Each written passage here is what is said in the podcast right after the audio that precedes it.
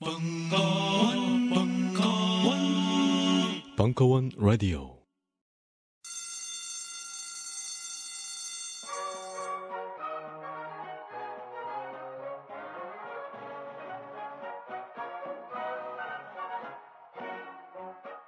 오늘도 힘차게 매일매일 활기찬 당신의 아침을 책임질 손안의 킹스베리, 중세 왕과 귀족들만 먹었다는 아로니아와 함께 발기찬 하루를 시작하십시오. 백 퍼센트 폴란드산 아로니아 열매 농축과즙 평산네이처 아로니아 친. 가사노동과 학업, 직장 스트레스로 지친 가족을 위한 최고의 선물. 한국에서 구라파의 맛과 향을 덤으로 느낄 수 있습니다. 우리 가족의 건강은 아로니아가 챙겨줘요. 백 퍼센트 폴란드산 아로니아 열매 농축과즙 평산네이처 아로니아 진. 보다 자세한 사항은 딴지마켓에서 확인하실 수 있습니다. 한 번 보고 두 번 보고 자꾸만 보고 싶네. 결혼 십 년 차를 맞이한 남편이 보고 있는 것은 바로 인터뷰를 통해 생생한 사랑 이야기가 기록되어 있는 피우다의 웨딩 앨범입니다. 장식장에 먼지가 수북이 내려앉은 평범한 웨딩 앨범이 아닙니다. 최고의 포토그래퍼와 일러스트레이터, 글작가, 디자이너가 함께 만들어낸 결혼을 앞둔 이들을 위한 단 하나뿐인 선물, 피우다 웨딩 앨범. 여보, 우리 결혼 한 번 더 할까? 좋지! 생애 단 한 번뿐인 소중한 순간, 이 세상 단 하나뿐인 피우다 웨딩 앨범을 지금 바로 딴지 마켓에서 확인해보세요. 그렇다고 결혼을 두 번 하지 마시고요.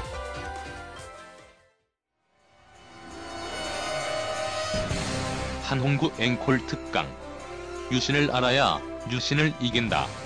이월 육일 강연.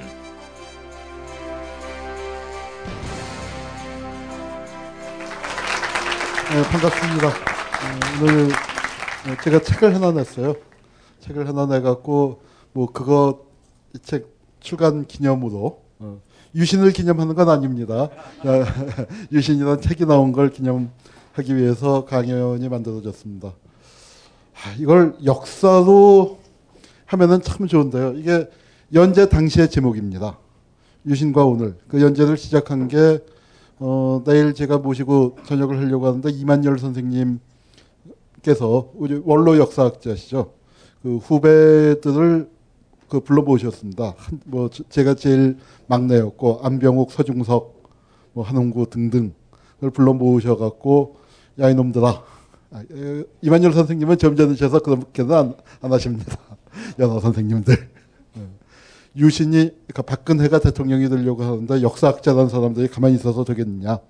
뭐 그런 말씀을 하셨어요. 그래서 아, 뭔가 좀 해보자. 뭔가 좀 해보자라고 선거를 앞두고, 선거 이천십이 년, 십일 년부터 모였더라고요. 제가 다시 그 기록을 찾아보니까. 그래서 십이 년 초부터 모였고, 뭐 여러 가지 계획을 하고, 어, 한겨레 신문에다가 제안을 해서 그 기획 중에 하나, 하나로. 근데 솔직히 얘기해서 기획 중에 실천이 된 게 몇 개 없었습니다. 기획은 많이 했는데, 그래도 그러니까 이걸 했고, 한겨레에서 지면을 내줬고, 또 하다가 이제 선거가 임박해서는 매주 쓰는 걸로 바꿨습니다. 처음에는 격주로.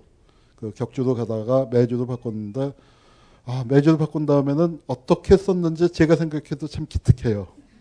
그때 이제 뭐 정말 매일 강연 다녔거든요. 매일. 그것도 지방 지방 강연 부르면은 무조건 체력이 버티는 한 해서 무조건 다 가고, 뭐 그렇게 악을 쓰고 다니면서도 원고 빵꾸안 내고 나갔었습니다. 그리고 제일 힘들게 쓴 글은 이 책의 맨 마지막에 실린 글, 신유신의 밤.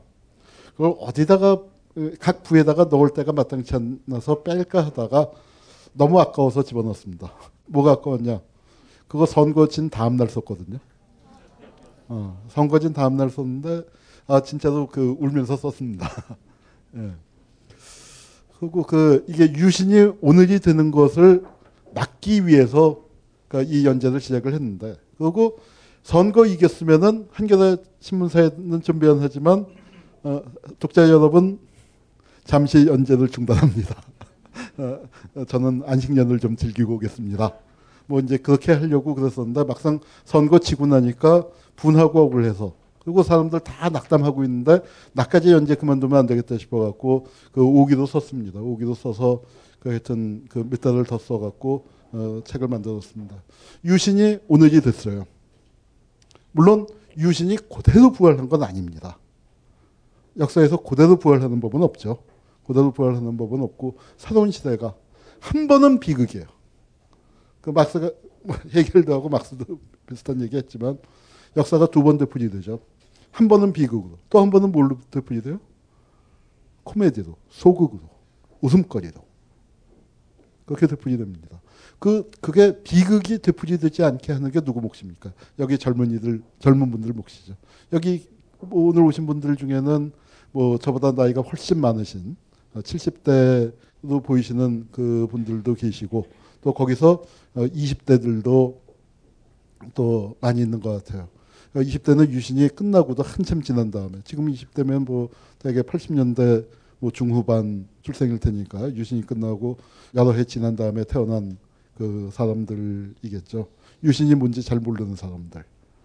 솔직히 제가 이 책을 쓰게 된 그, 그리고 유신을 사실은 제가 하여튼 뭐 저도 이것저것 손을 대긴 했지만 뭐 하나를 깊이 있게 제대로 연구 하질 못하고 길바닥에서 왔다 갔다 하다 보니까 그런 게 많았는데 이런 시대사를 한 시대사를 정리한다는 건 사실은 쉬운 일이 아닙니다. 쉬운 일이 아니라서 엄두를 못 냈었는데 선거 국면을 가만 생각해 보니까 유신이란 무엇이다라고 정리되어 있는 책이 없더라고요. 박정희 박정희 많이 떠들고 저도 저도 또 엄청 여기 용어도 벙커의 용어도 졸라 떠들었지만 졸라 떠들었지만 유신에 대해서 제대로 정리된 책이 없는데 제가 정신이 번쩍든 게 뭐냐면은 이천십이 년 기준으로요. 그때 나이 마흔이 든 사람들이 몇 년생이냐면 칠십삼 년생입니다.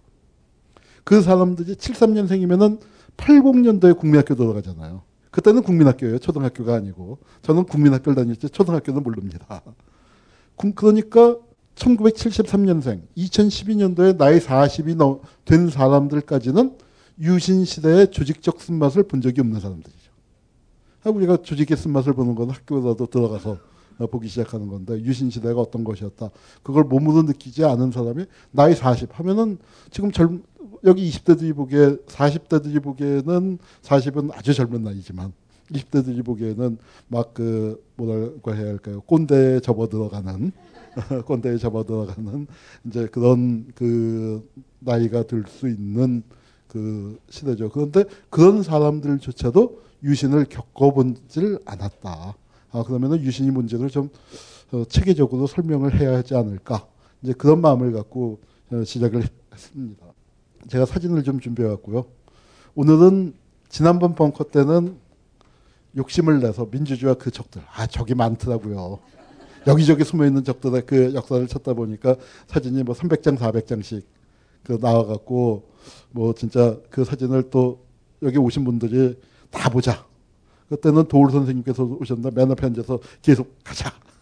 그래서 뭐 열한 시 반까지. 뭐 열두 시 넘도록 하고 하고도 그랬었습니다만 오늘은 사진 그래도 그때보다는 좀 적게 갖고 왔습니다. 그래도 만만치 않게는 갖고 왔는데요. 네, 한번 보죠. 역사는 진보하는가? 진보합니까? 이 유신과 더불어서 지금 그 서점가에서 베스트셀러 일, 이 위를 다투는 책이 있어요. 꺼진 불도 다시 보자. 뭐냐면은 이에이치카의 역사란 무엇인가입니다.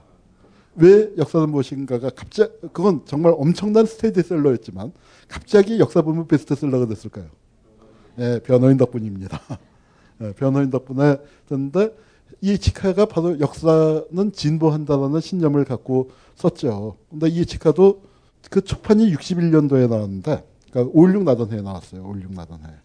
근데 재판을 준비하다가 재판을 못 내고 죽었습니다. 그 팔십이 년인가 삼 년에 돌아가셨는데 이에이치카 돌아가시고 몇 년 지나지 않아서 어떻게 됐습니까? 동구가 무너지기 시작했죠. 이에이치카가 역사의 진보의 상징으로 바라봤었던 게 소련의 볼셰비크 혁명이었고 이에이치카가 정말로 역사가로서 진짜로 연구한 주된 분야가 러시아 혁명사예요. 그래서 역사는 발전한다, 진보한다 딱 믿고 그 상징으로 했는데 죽고 몇 년 지나지 않아서 어떻게 됐어요? 동상이 다 무너졌죠. 레닌 동상 무너지는 그걸 겪어야 했었죠. 그건 그러니까 그랬을 때 이에치카가 살아있었더라면 동구의 붕괴, 소련의 붕괴를 어떻게 봤을까? 역사는 지금 과연 진보하는가? 이제 그런 그 물음을 던질 수 있습니다. 이거는 어떤 분은 맥하셨는데, 이게 그 유명한 박근혜 기대였던 손수조가 부산에서 뿌린 사진이래요. 그런데 이것을 딱 누구 보여줬더니 어머머, 북한에서 박근혜 사진 뿌려요? 그러더라고요. 피지 비슷해요. 그 신유신의 밤을 쓰던 그, 그 밤, 이 사진 때문에 많은 분들이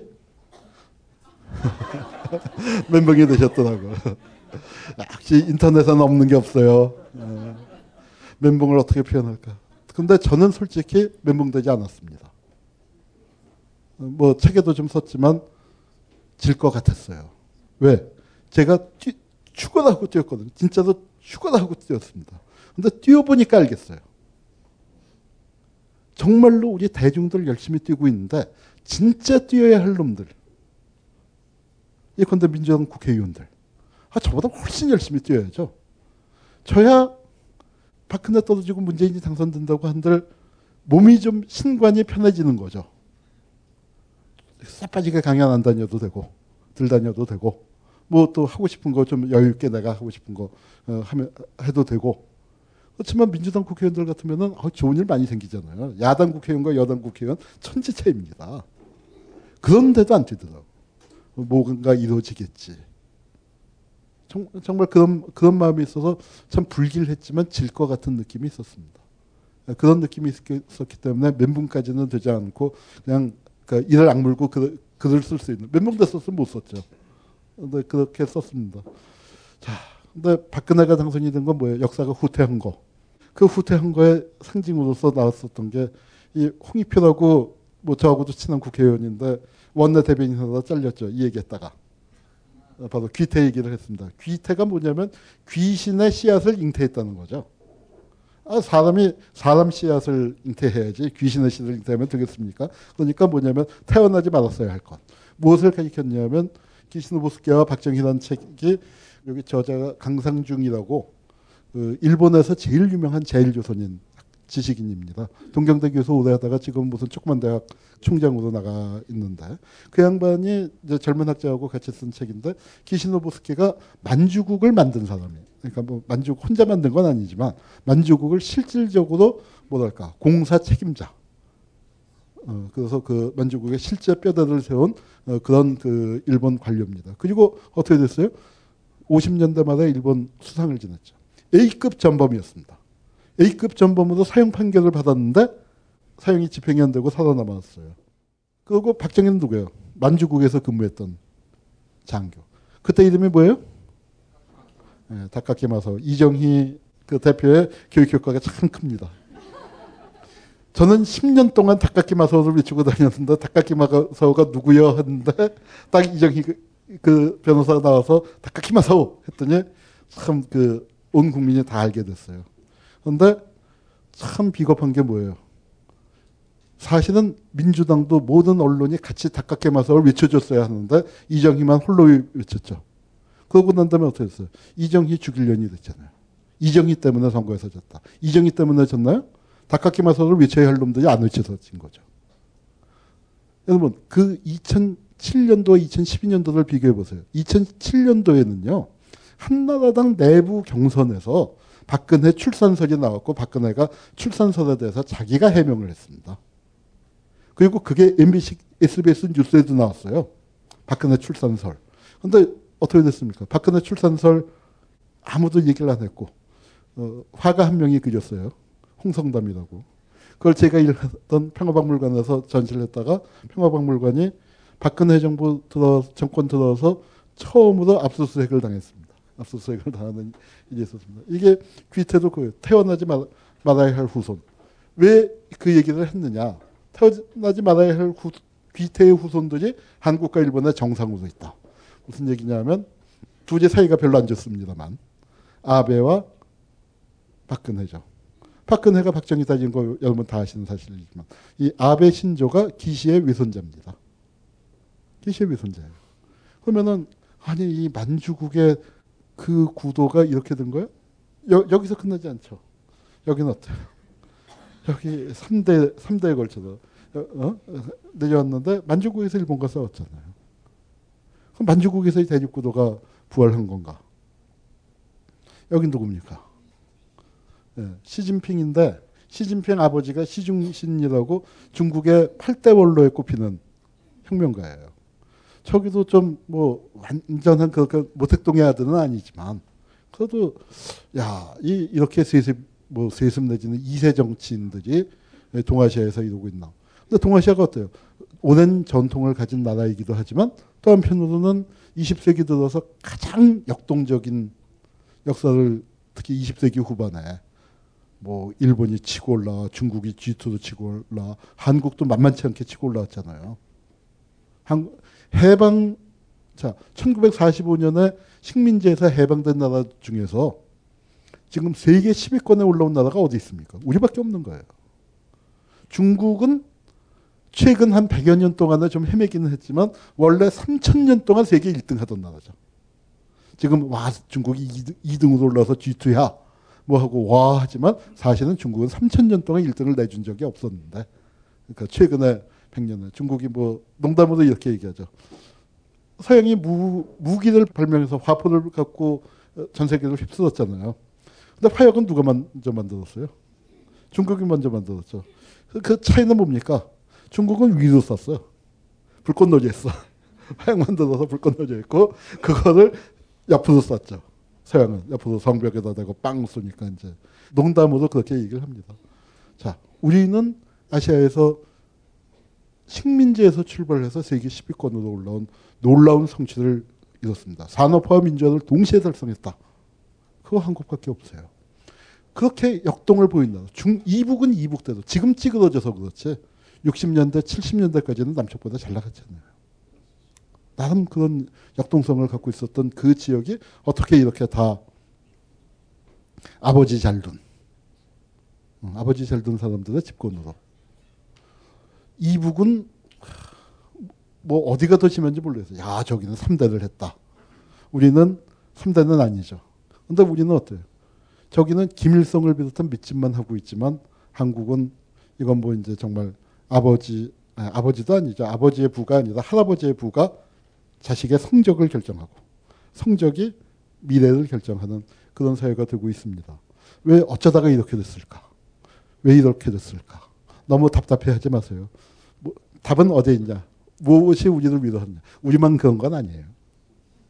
이거 뭡니까? 프랑스. 프랑스의 혁명을 한 나라예요. 혁명? 왕의 목을 친 거예요. 우리는 왕의 목을 쳤습니까? 왕의 목은커녕 간신들 감옥 보내지도 못한 나라입니다. 여기는 왕의 목을 진짜 댕공 잘랐어요. 댕공 잘라버린 나라예요. 그런데 어떻게 됐어요? 유럽에서 혁명은 프랑스만 했잖아요. 영국 무혈 혁명하고 프랑스만 했죠. 그런데 민주주의는 왜 전파됐습니까? 나폴레옹 군대하고 싸워보니까 혁명 군대가 무지 센 거예요. 민주주의를 한 나라의 군대. 왜? 거기 군인들이 지킬 게 생겼단 말이에요. 시민을 제복을 농노를 붙잡아온 거하고 시민들에게 제복을 입혀서 내보낸 거하고 싸워보니까 틀린 거예요. 시민은 어때요? 이 전쟁에서 지면 어떻게 돼? 내가 다시 농노가 되잖아요. 내, 내 자유가 없어지고 내가 재산을 소유할 수가 없고 교육을 받을 수가 없고 거주 이전의 자유가 없고 내 새끼가 어떻게 돼요? 내 새끼도 노, 또다시 농노가 되고 농노의 새끼는 농노, 또 농노가 되고 그 새끼도 농노가 되는 그런 시스템인데 시민의 아들은 뭐예요? 자유민아니에요.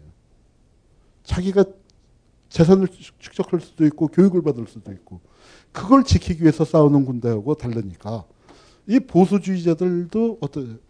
민주주의를 받아들이지 않을 수 없었던 거죠. 다른 나라도. 그건 민주주의의 화신이었는데 어떻게 됐어요? 지금 손에 뭐 들고 있습니까? 그 나폴레옹이 황제가 됐잖아요.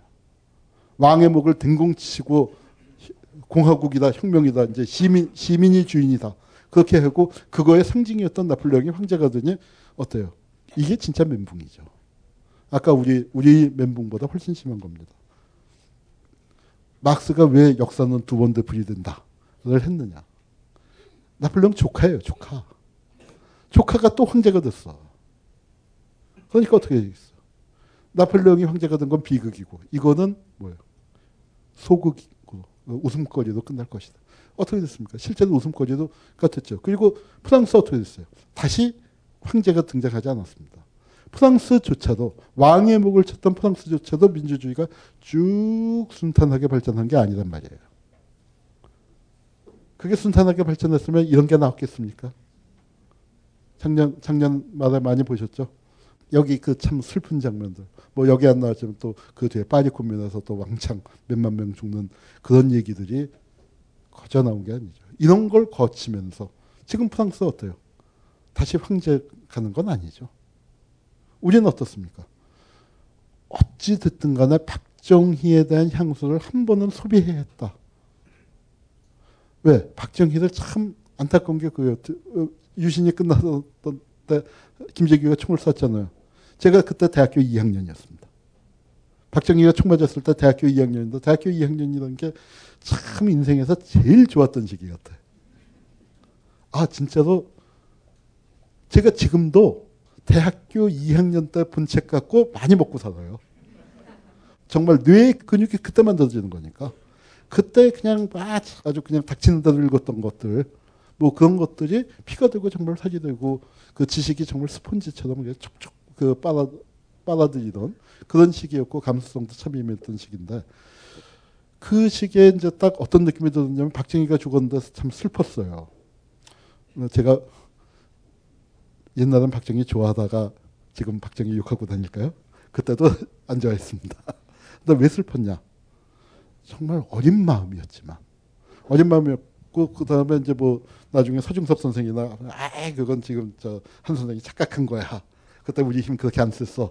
뭐 서중석 선생님은 그러, 그러지만 왜냐면은 야 이대로 가면 요거 몇 달만 더 밀면은 유신 정권 우리가 무너뜨릴 수 있겠다. 박정희 우리가 잡을 수 있겠다 하는 그런 느낌을 어린 마음이었지만 가졌습니다. 유신 체제라는 게 굉장히 단단한 체제인데 여러분 유리가 왜 깨집니까? 단단하니까 깨지지. 단단하니까 우리가 던지는 작은 충격을 흡수 못하는데 딱 그때 어린 마음이지만 유신하고 땅 부딪히면은 유신 체제가 찡 하고 이게 깨질 것 같은 그런 그 찡 하는 그 느낌이 하여튼 어린 마음이지만 느껴졌었어요.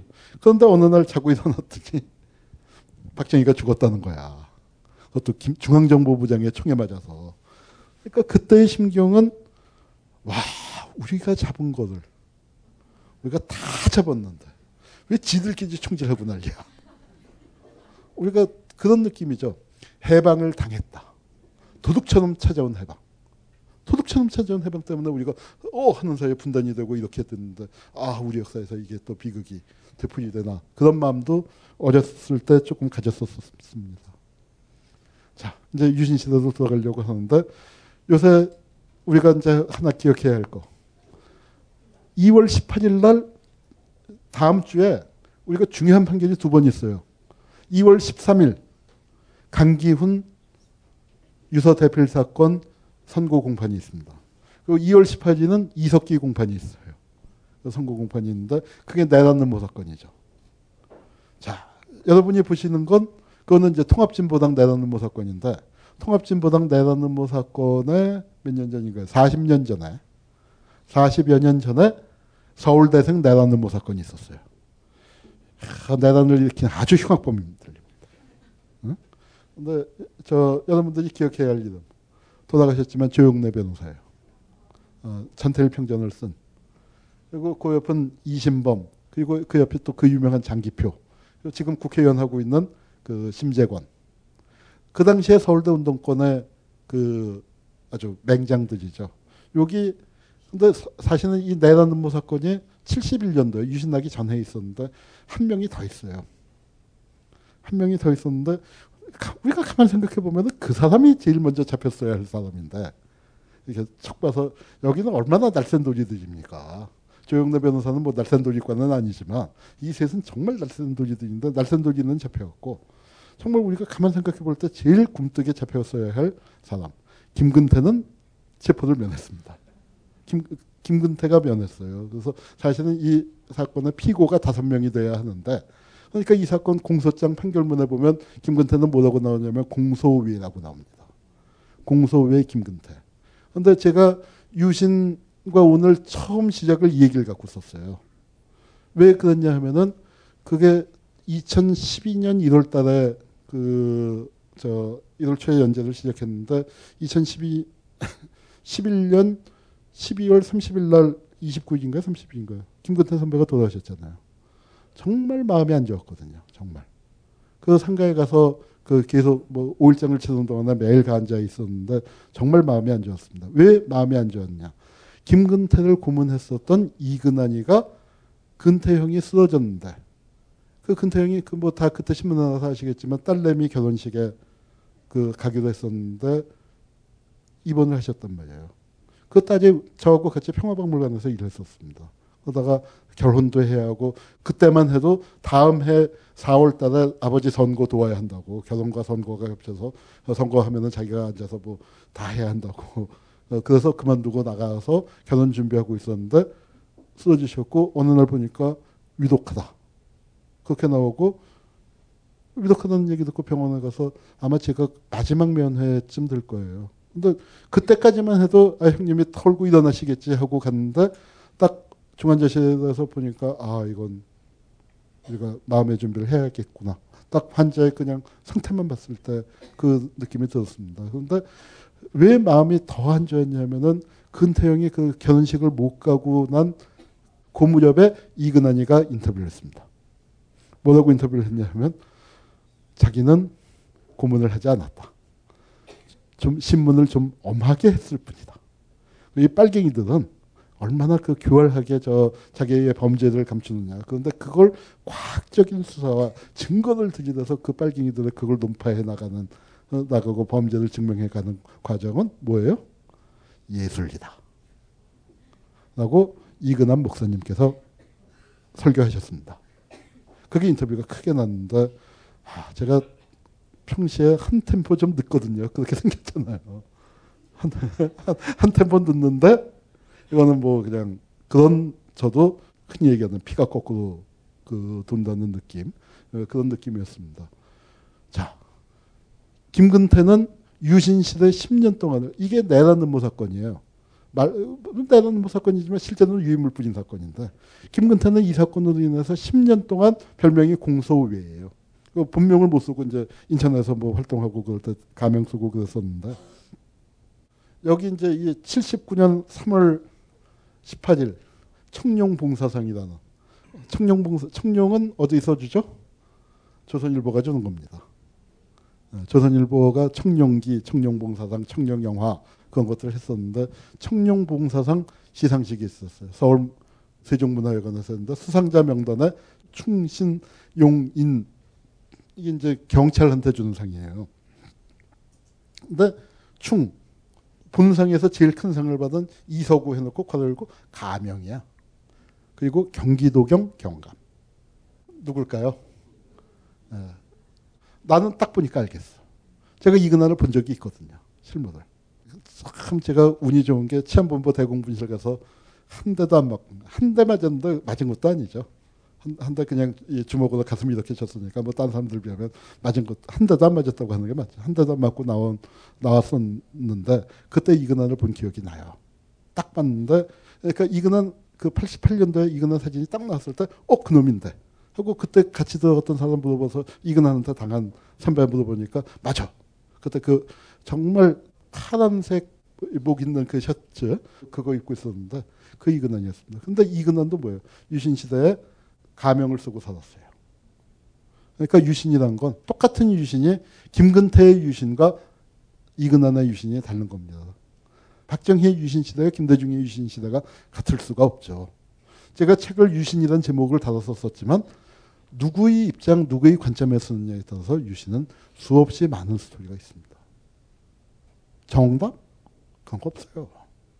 내가 겪은 게 정답입니다. 그런데 우리는 어떻게 해요? 대한민국 국민들은 조선일보의 관점을, 교육부의 관점을, 박근혜의 관점을 강요받고 있는 거예요. 그게 뭐예요? 그게 교과서 파동이죠. 우리는 내 머리로, 내가 본 대로, 내가 느낀 대로 내 머리로 사고하고 판단하고 싶은데 그걸 아니야 하면서 꽉 들이미는, 들이밀어도 좀 그럴듯한 걸 들이밀어야지 어떻게 저런 불량품을 들이밀고 있는 거죠. 여러분 어떠세요? 이근안 목사님. 그러나 저는 이근안을 목사가 아니라 순교자라고 부르고 싶어요. 왜 순교자나? 수많은 고문 경찰들 중에서 홀로의 십자가를 지셨잖아. 순교자 이완용처럼 그 수많은 친일파 중에서 여러분 과연 몇 명이나 기억하십니까? 여러분 그래서 저, 제가 지금 하나 프로젝트가 있어요. 요새는 이제 젊은이들한테 이근안 하면 잘 몰라. 대신 누굴 압니까? 차동영이를 알죠. 차동영이는 알죠. 자, 여러분 어떠세요? 저는 그 이근안, 이근안이 김근태에게 사과했습니까? 안 했습니까? 어때요? 사과 받는 게 맞습니까? 어떻습니까? 김근태가 사과 받았어야죠. 김근태 딸내미라도, 병민이라도 사과 받았어야죠. 여러분 어떠세요? 진우 또는 국밥집 할매. 진우의 어머니가 국밥집 할매로 살아있다면 지금 이제 뭐 팔십이 넘어서 오늘 내일 할지도 모르죠. 팔, 구십이 돼갖고. 그러면은 그 할머니가 죽기 전에 차동영이한테서 사과 받는 게 맞다고 생각하십니까? 받지 않고 차동영이 그냥 하고 이러고 의시되면서 살고 그게 맞다고 생각하십니까? 저는 진짜로 그러니까 변호인이 천백만이 들고 뭐 더 많이 들고 좋습니다. 반가, 반가운 일이에요. 아주 반갑습니다. 그런데 그걸 보고 관객들이 아, 참 우리 시대에는 어, 그래 송변이 있었어. 그러고 그렇게 웃는다면 저는 굉장히 분합니다. 왜? 그 송변은 현실에서 어떻게 됐어요? 노무현은 부엉이바위에서 뛰어내려 죽었잖아요. 그런데 차동영이는 어떻게 하고 다녀? 애국자라고 하고 다녀. 그리고 그 뒤에 있었던 조민기가 맡았던 강검사는 뭐하고 있어요? 그런 놈이 김기춘이에요. 그런 현실에서 그런 현실에서 변호인 천백만 들었다고 좋아만 하고 있을 겁니까? 나 아니라고 생각해요. 그래서 우리가 제가 프로젝트를 하나 준비 중입니다. 그건 적당한 기회에 뭐 발표, 발표회를 한번 가질게요. 벙커에서 해도 좋겠네. 어, 기자회견을 벙커에서 해도 좋을 것 같은데 뭐냐? 차동영 찾기 프로젝트. 내가 아는 차동영을 찾자. 참, 무수히 많은 이근안이 있었거든요. 그런데 이근안 하나만 벌 받았단 말이에요. 내가 아는 차동영을 찾자. 이근안을 이렇게 되기까지 우리가 정말 끈질기게 찾아갔어요. 김근태 선배도 나름대로 추적을 하다가 그게 이름이 이근보였던 것 같아. 거기까지 한, 알아냈고. 그랬더니 또 그, 그놈이 이, 이걸 말로 이렇게 생겼어. 그러면 이제 열심히 몽타주를 그려야죠. 몽타주를 그리면은 이제 가령 저 같은 사람을 그리면은 이렇게 될 거야. 그 담벼락에다가 그리는 거 있죠. 동그랗게 하고 찍찍찍찍찍 그러놓고 야 똑같다. 아 이거 어제 코미디 보니까 그런 거 있어요. 몽타, 형사들이 몽타주 그리면서. 근데 딱 그걸 보고 우리가 거기서부터 출발하자. 내가 아는 차동영. 내가 아는 차동영 그런 몽타주에서부터 출발해서 이근안 사진을 어떻게 했냐면 경기도경에 있다더라. 그래서 또 단 기자가 쓱 가서 경기도경에 가서 뭐 인사카드 좀 그 보자고. 그러니까 뭐뭐라고 보여줬는데 딱 찾아서 보니까 이익은 뭐 있으니까 몇 명 몇 명 해서 그러니까 무슨 동 무슨 동 무슨 동 해서 그 동네 취업 기자들한테 야, 그 무슨 동 가서 주민등록번호 대장에서 경찰하는 이익은 뭐 있나 찾아봐. 그래서 거기서 그 중에 한 명이 과감한 사람이 대장을 보자고 하고서 대장에서 사진을 절도했죠. 절취해갖고 신문사도 들고 와서 이근 저 김근태 보여주니까 퍼뜩 보자마자 아, 이 그것도 누가 했냐면 그 이재호, 에? 에? 다른 이재호 말고 그 이재호, 어, 그 이재호 보여줬더니 아 맞다. 뭐 이렇게 해서 그 이근안의 사진이 특정되고 그 사진이 한겨레 신문에 나니까 숨어버린 거죠.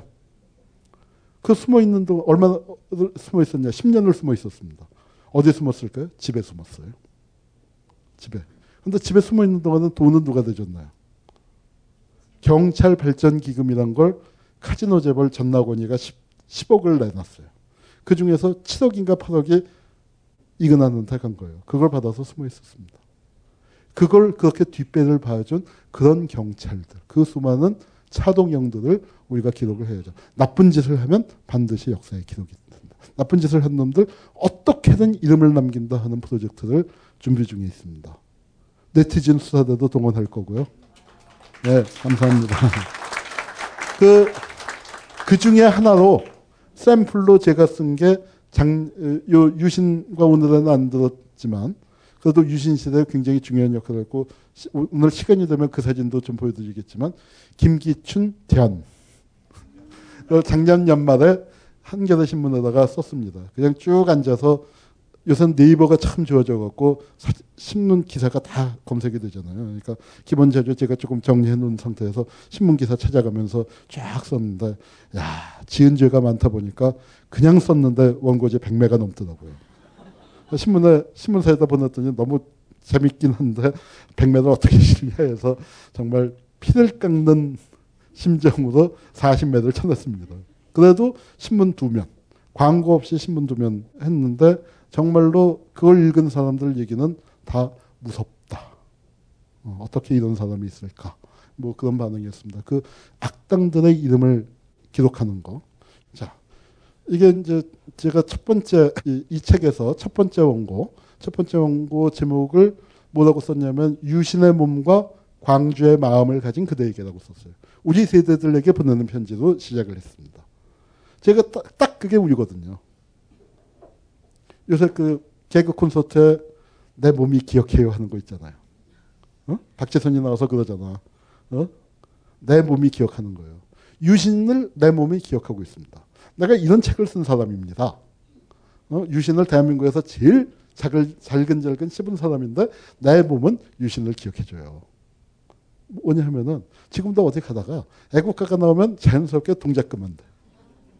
두리번, 두리번. 어? 손이 반쯤 올라가요. 그게 내 몸이에요. 여러분 유신시대에 극장에 가면은요. 영화 시작하기 전에 애국가가 나와요. 응? 영화 시작하기 전에 애국가가 나오는데 애국가가 나오면 어떻게 해야 돼?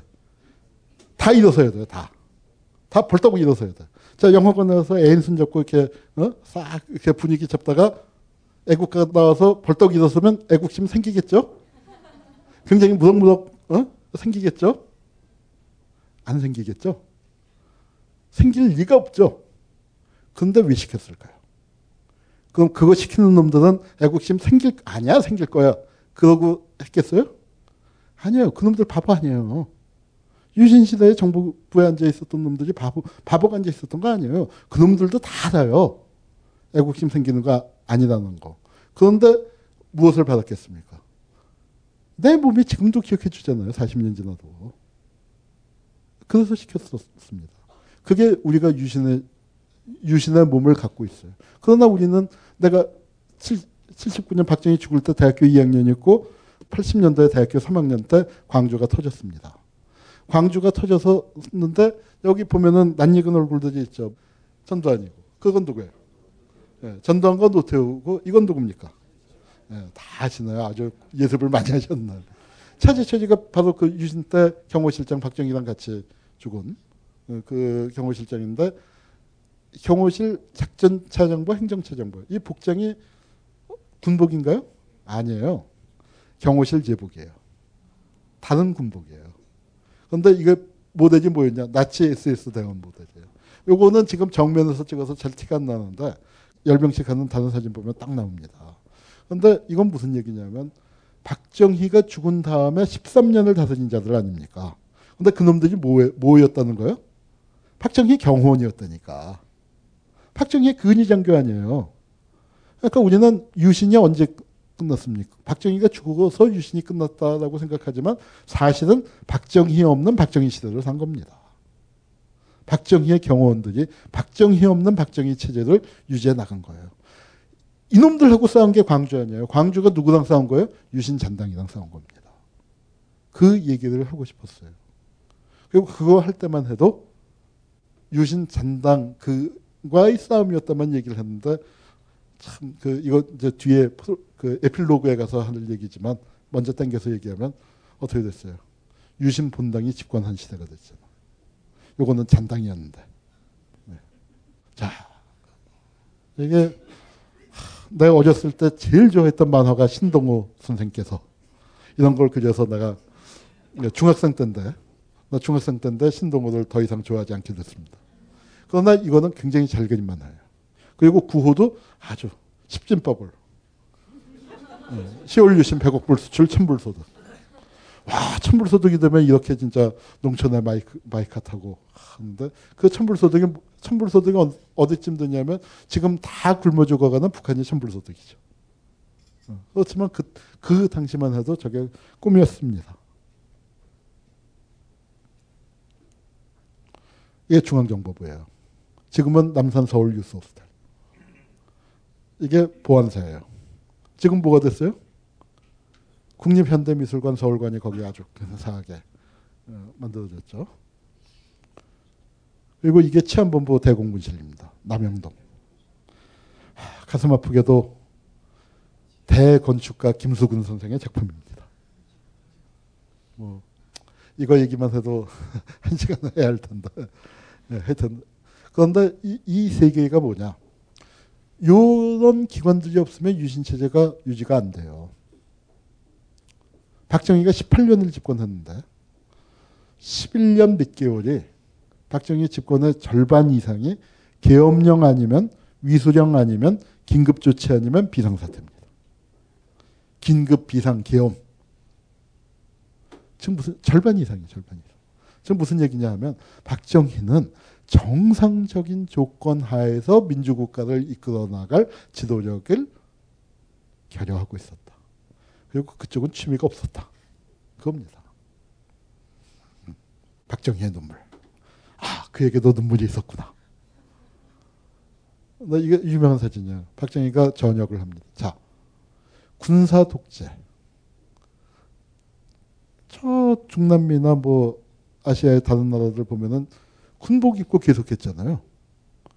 그런데 왜 우리는 박정희도 그렇고 전두환도 그렇고 양복 입었을까요? 그게 미국의 힘이에요. 다른 나라 미국이 개입했, 한국은 깊이 개입해서 만들었잖아요. 자, 남북이 대치하고 있으니까 서방 세계와 그 저 공산주의 진영 간에 부딪히는 데서 어떤 모델 케이스인데 거기 군복 입고 왔다 갔다 하면 재미가 없으니까. 자, 전두환이나 박정희는 군복 입고 싶을까요? 양복 입고 싶을까요?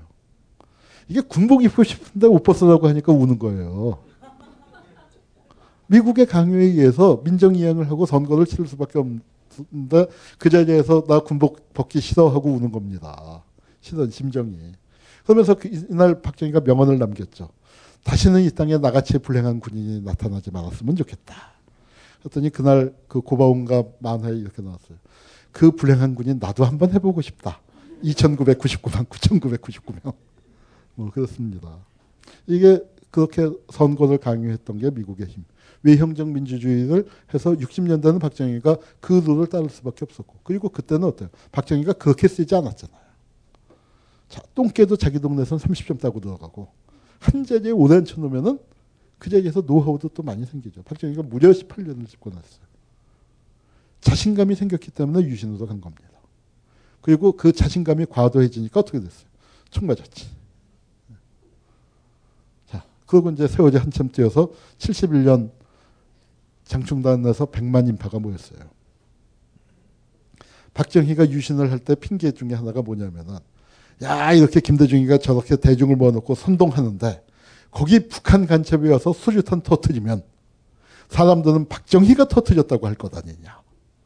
이런 거 하면 안 된다. 그렇게 된 겁니다. 서울법, 서울대 총장을 지낸 형법학자예요. 근데 이 양반이 유신의 징후를 제일 먼저 알린 사람이에요. 그러다가 쫓겨 망명을 했어요. 말 잘못했다가. 뭐라고 했냐면은, 어떻게 하느냐면은, 대만을 갔어요. 대만에. 대만에 갔더니, 대만에 그 형법, 뭐 옛날 같이 공부했던 친구들이, 야, 니네 나라 총통제도 갈고 종신 대통령으로 연구하냐? 그, 하는 거예요. 그래서 깜짝 놀라서 무슨 얘기야? 우리 뭐 엊그제 선거했는데. 그랬더니, 아냐, 대만에 와서 총통제에 대한 그 장기 집권, 뭐 계엄령 선포, 비상대권, 그런 거에 대한 자료 싹싹 긁어 갔어. 그 얘기를 듣고 와서 어허 어허 하고 와서 그 얘기를 했더니 국가 기밀 누설죄가 된 거죠. 그래서 망명을 한 거예요. 그리고 아니나 다를까 방귀가 젖으면 똥이 나온다고. 자, 지금도 귀에 생생해요. 급변하는 국제 정세에 능동적으로 대처하기 위해서, 어? 그리고 비효율적인 의회에서 찍고 까불고 싸우는 그런 당파 싸움이나 하고 앉아있을 때가 아니다. 강력한 지도자의 효율적 영도하에 어, 조국 통일을 위해서. 그래서 특별선언을 했습니다. 전국에 비상계엄이 선포됐어요.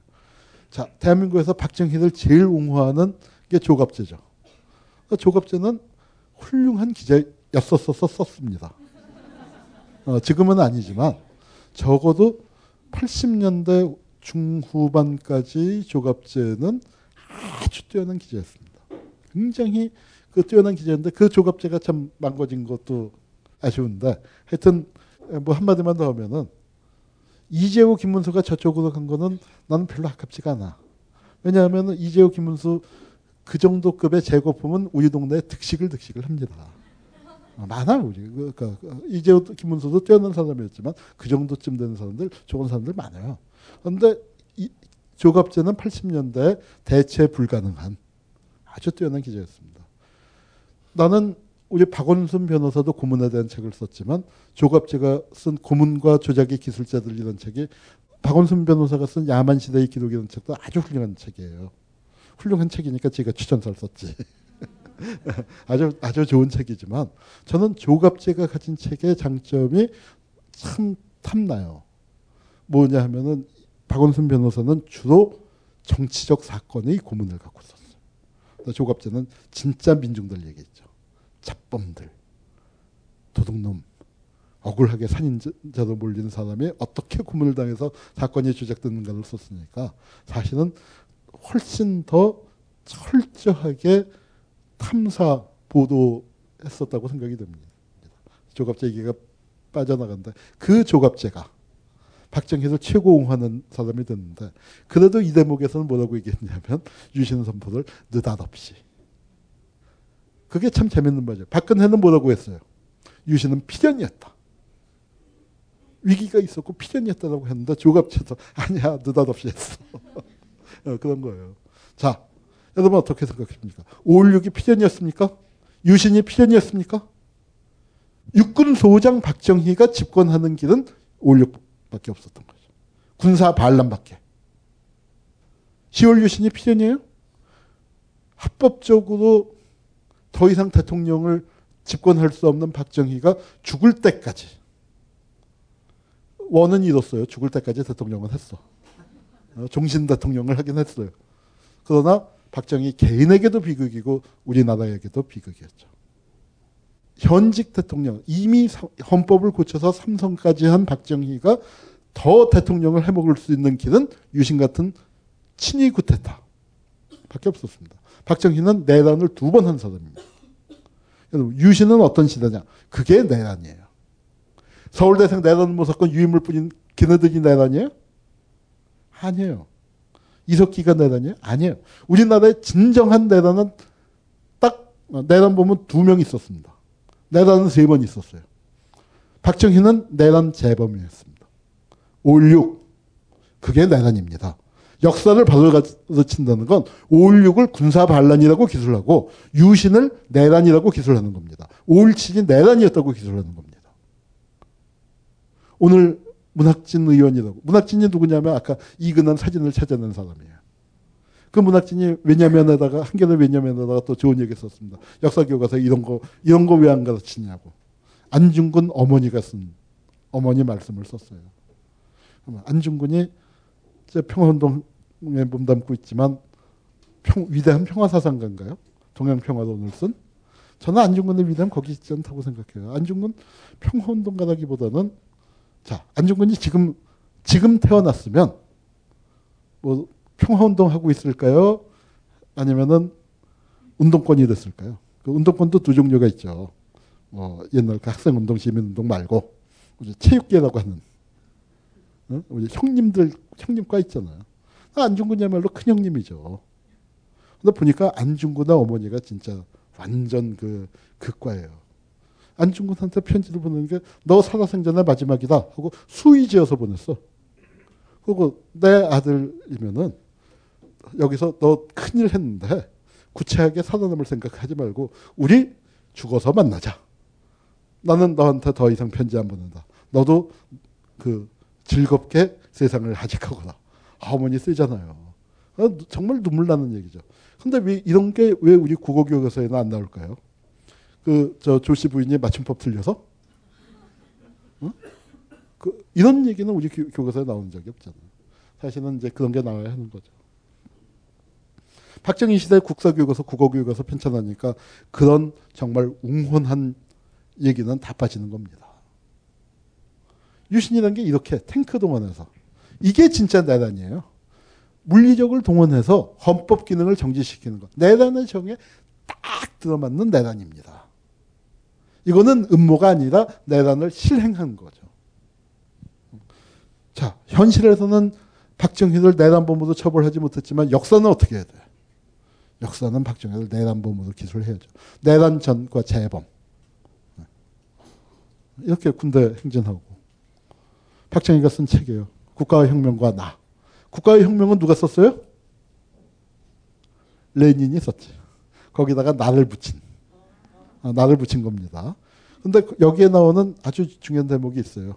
뭐냐면 내가 오일육을 일으켰을 때 나의 모델이 누구냐. 오일육의 모델.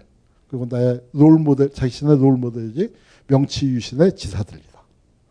명치유신. 여러분 시월유신이란 말이 유신 하면은 요새 뭐 저쪽에서 설명하기는 시경에 나온다, 서경에 나온다 그래요. 시경에 뭐 주수구방이나 김영유신이나 맞습니다. 그거 있습니다. 그리고 조선시대에도 유신이란 말 썼고 하묘유신, 대원군의 개혁을 하묘유신이라고 하고 뭐 그런 거 맞아요. 그런데 박정희가 거기서 따왔냐? 아닙니다. 명치유신, 소아유신에서 따왔습니다. 명치유신이야말로 박정희의 롤모델, 명치유신을 일으킨 주역들. 근데 그 주역들이 누구예요? 이런 사람들인데. 이름을 달아볼까요? 낯익은 이름이 있죠? 이토 히로부미.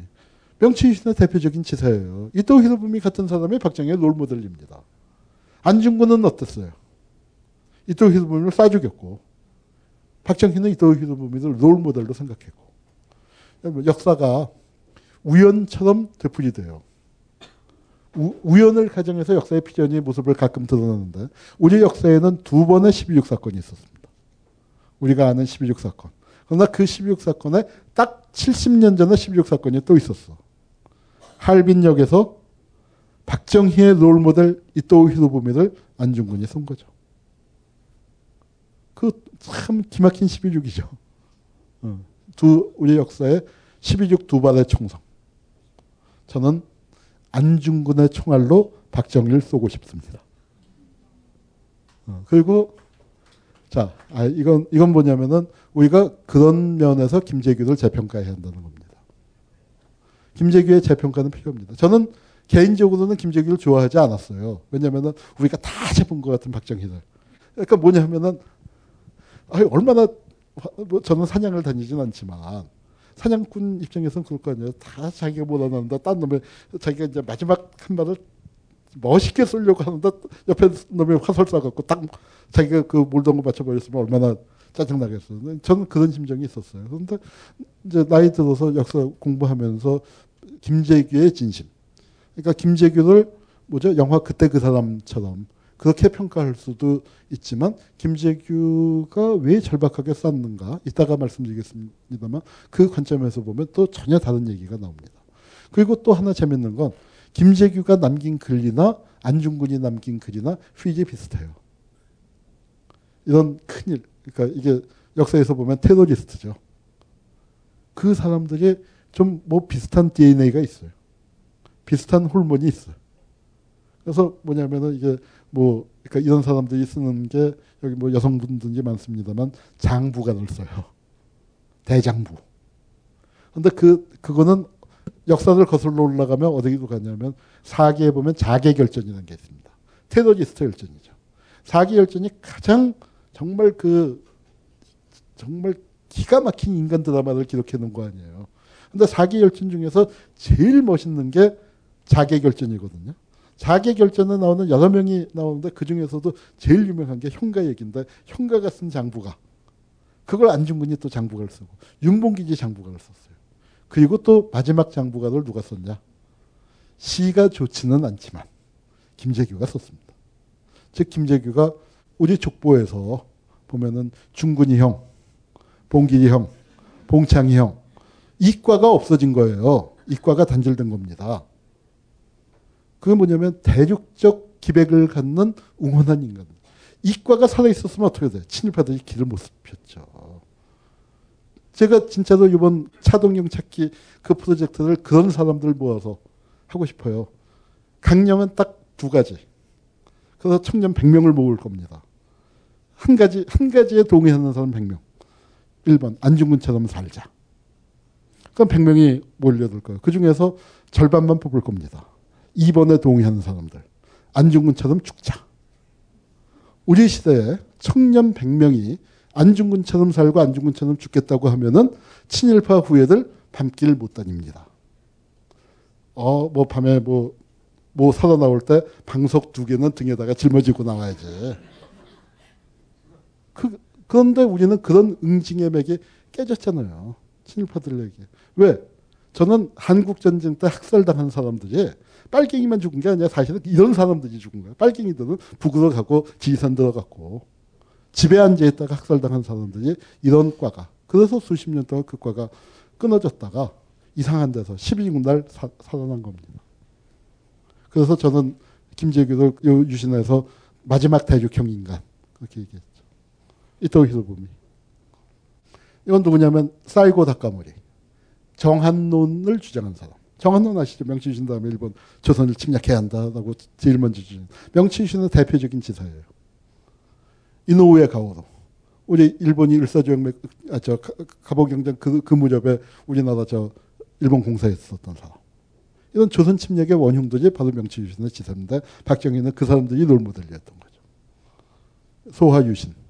천구백삼십 년. 실제 박정희의 정신세계는 명치유신보다도 소화유신. 일본 군인들의 친위구테타. 실패한 친위구테타인데 어, 거기에 더 가까웠죠. 박정희는 딱 그 세대였습니다. 박정희가 이인자를 용납 안 했어요. 여기는 박정희가 사단장 할 때 그때 참모부터 시작해서 이십 년 동안 박정희의 아주 순발차는 데서 박정희 딱 얼굴만 보면 기분 무슨 생각하고 있는지를 알았던 그 윤필용인데 무슨 얘기를 했냐면은 아 이제 우리 영감이 너무 노쇠하시고 그래서 이제 물러나서 쉬시게 하고 후계를 모색해야 돼. 박정희는 뭘 했어요? 평생 죽을 때까지 대통령 하려고 유신을 했는데 후계 어쩌고 저쩌고 떠드니까 어떻게 했어요? 잘랐어요. 내란 음모 사건으로 잡아놓으려고 하다가 이인자가 내란을 일으킨다고 하면 안 됩니다 해서 저 뇌물 받은 걸로 횡령 수레 그, 그런 걸로 잡아놨습니다. 지금 무슨 무슨 메시지? 여기가 얼마나 셌냐면은 육군 소장이지만 야 필룡아 참모총장 누구 시킬까? 아무개는 어떻게드냐? 하면 아, 아 어떻습니다. 윤필룡이 말 한마디에 참모총장 국방장관이 결, 결정이 돼서 사성 장군이 세 배 갔다는 신화가 있는. 사성 장군이 육, 육군 소장 집에 세배를 가던 그런 실력자였고 진정한 이인자였는데 그걸 친 거예요. 그건 무슨 뜻이에요? 너 윤필룡보다 쎄? 딱 그거죠. 그러니까 그 다음에 이걸 함으로써 어떻게 되냐면 그 안에서 여권 내에서는 뭐예요? 조용해지는 거죠. 응? 윤필룡이 말 한마디, 그 윤필룡이가 말 한마디 잘못했다가 저렇게 날아가는구나. 그거, 그걸 보여준 겁니다. 유신의 배경이 된 이후락이 김대, 김일성을 만났단 말이에요. 그래서 칠사 남북공동성명이 나왔는데 이때 이게 이제 또 이후락이가 저 아주 기가 막히게 머리가 도는 놈인데 딱 박정희 가려운 데를 유신, 가령 유신이라는 게 박정희가 그게 나쁜 짓인지 알았을까요? 몰랐을까요? 알죠. 근데 나쁜 짓을 결행을 하려면 자기 마음속에서 뭔가 합리화를 시켜줘야 돼. 이게 나쁜 짓이 아니야. 뭐 합리화를 시켜주는데 그러니까 이후라기가 그런 꾀가 참 많은 사람이에요. 가서 어떻게 했냐면 카카 북한을 가봤더니 말이에요. 어, 여기는 김일성이가 딱 눈치만 타면은 쫙 그냥 움직입니다. 근데 카카 여기서 한 말씀 하셔봐야 공화당 애들도 말 안 듣잖아요. 그러니까 우리 중앙정보부가 나서서 이렇게 다 해야 하고 야당은 뭐 더 말하려고 했고 언론 복잡하고 시끌벅적한데 저 김일성을 상대로 우리가 그 통일 문제를 얘기하고 하려면은 이거는 우리가 이렇게 가면 안 됩니다. 그러니까 강력한 지도력을 만들어야 합니다. 그렇게 얘기하니까 아 그래 맞아 우리가 이런 거 해야 돼. 칠사 남북공동성명하고 딱 백 일쯤 지난 다음에 유신 팍 치고 나간 거잖아요. 그리고 핑계는 뭐예요? 평화통일의 뭐 기운을 마련하려고. 그러니까 그 세도당당한 윤필룡이 정말 권력이 빠져나가니까 어떻게 사람이 흐물흐물흐물해지는가. 참 기가 막힌 사진입니다. 김대중 납치 사건. 김대중이는 그때 신병치료차 일본에 가 있었는데 쿠데타가 난 거예요. 그랬더니 국내는 어떻게 됐어요? 국회의원까지 잡아다 좁혔거든요. 국회의원 잡아다 고문하니까 국회의원보다 안 센 놈들은 어떻게 돼? 찾아. 어. 그거 할 수밖에 없는 거죠. 그러니까 뭐 야당 정치인 말할 것도 없고 신문기자, 대학 교수, 심지어는 학생들까지 조용히 해줬습니다. 아 그리고 진짜로 설벌했어요. 군인들이 착검하고서 팍팍 하면서 다니고 탱크 시내 한 바퀴씩 돌고 그렇다니까 다 정말 조용해졌는데 김대중만 동경에 남아서 떠들어댑니다. 그러니 어떻게 돼? 박정희 입장에서는 저놈만 조용히 하면은 어, 세상이 조용할 텐데. 자, 우리가 김대중 납치 사건이라고 부릅니다. 여러분 생각하시기에 김대중 납치 사건은 성공한 사건입니까? 실패한 사건입니까? 왜 실패했어요? 납치해서 왔잖아. 아니, 그러면은 살인 기도 사건이라고 부르지 왜 납치 사건이라고 불러? 자, 각하가 김대중 죽여하고 지시를 했겠습니까? 안 했겠습니까? 그거 우리 국정원 과거사위에서 조사할 때 굉장히 중요한 문제였어요. 자, 요 말만 하고 쉬겠습니다. 여러분이 생각해 보세요. 각하는 그러실 분이 아닙니다. 자, 오 분, 오 분간 쉬었다 하겠습니다.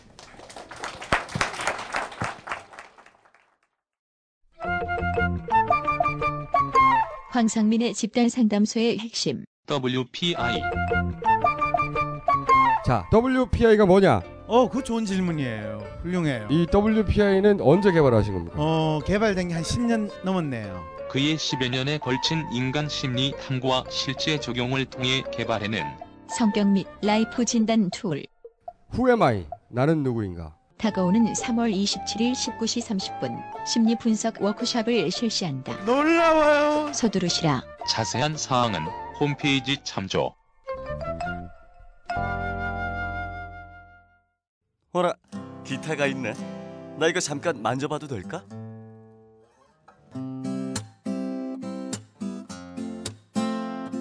어때?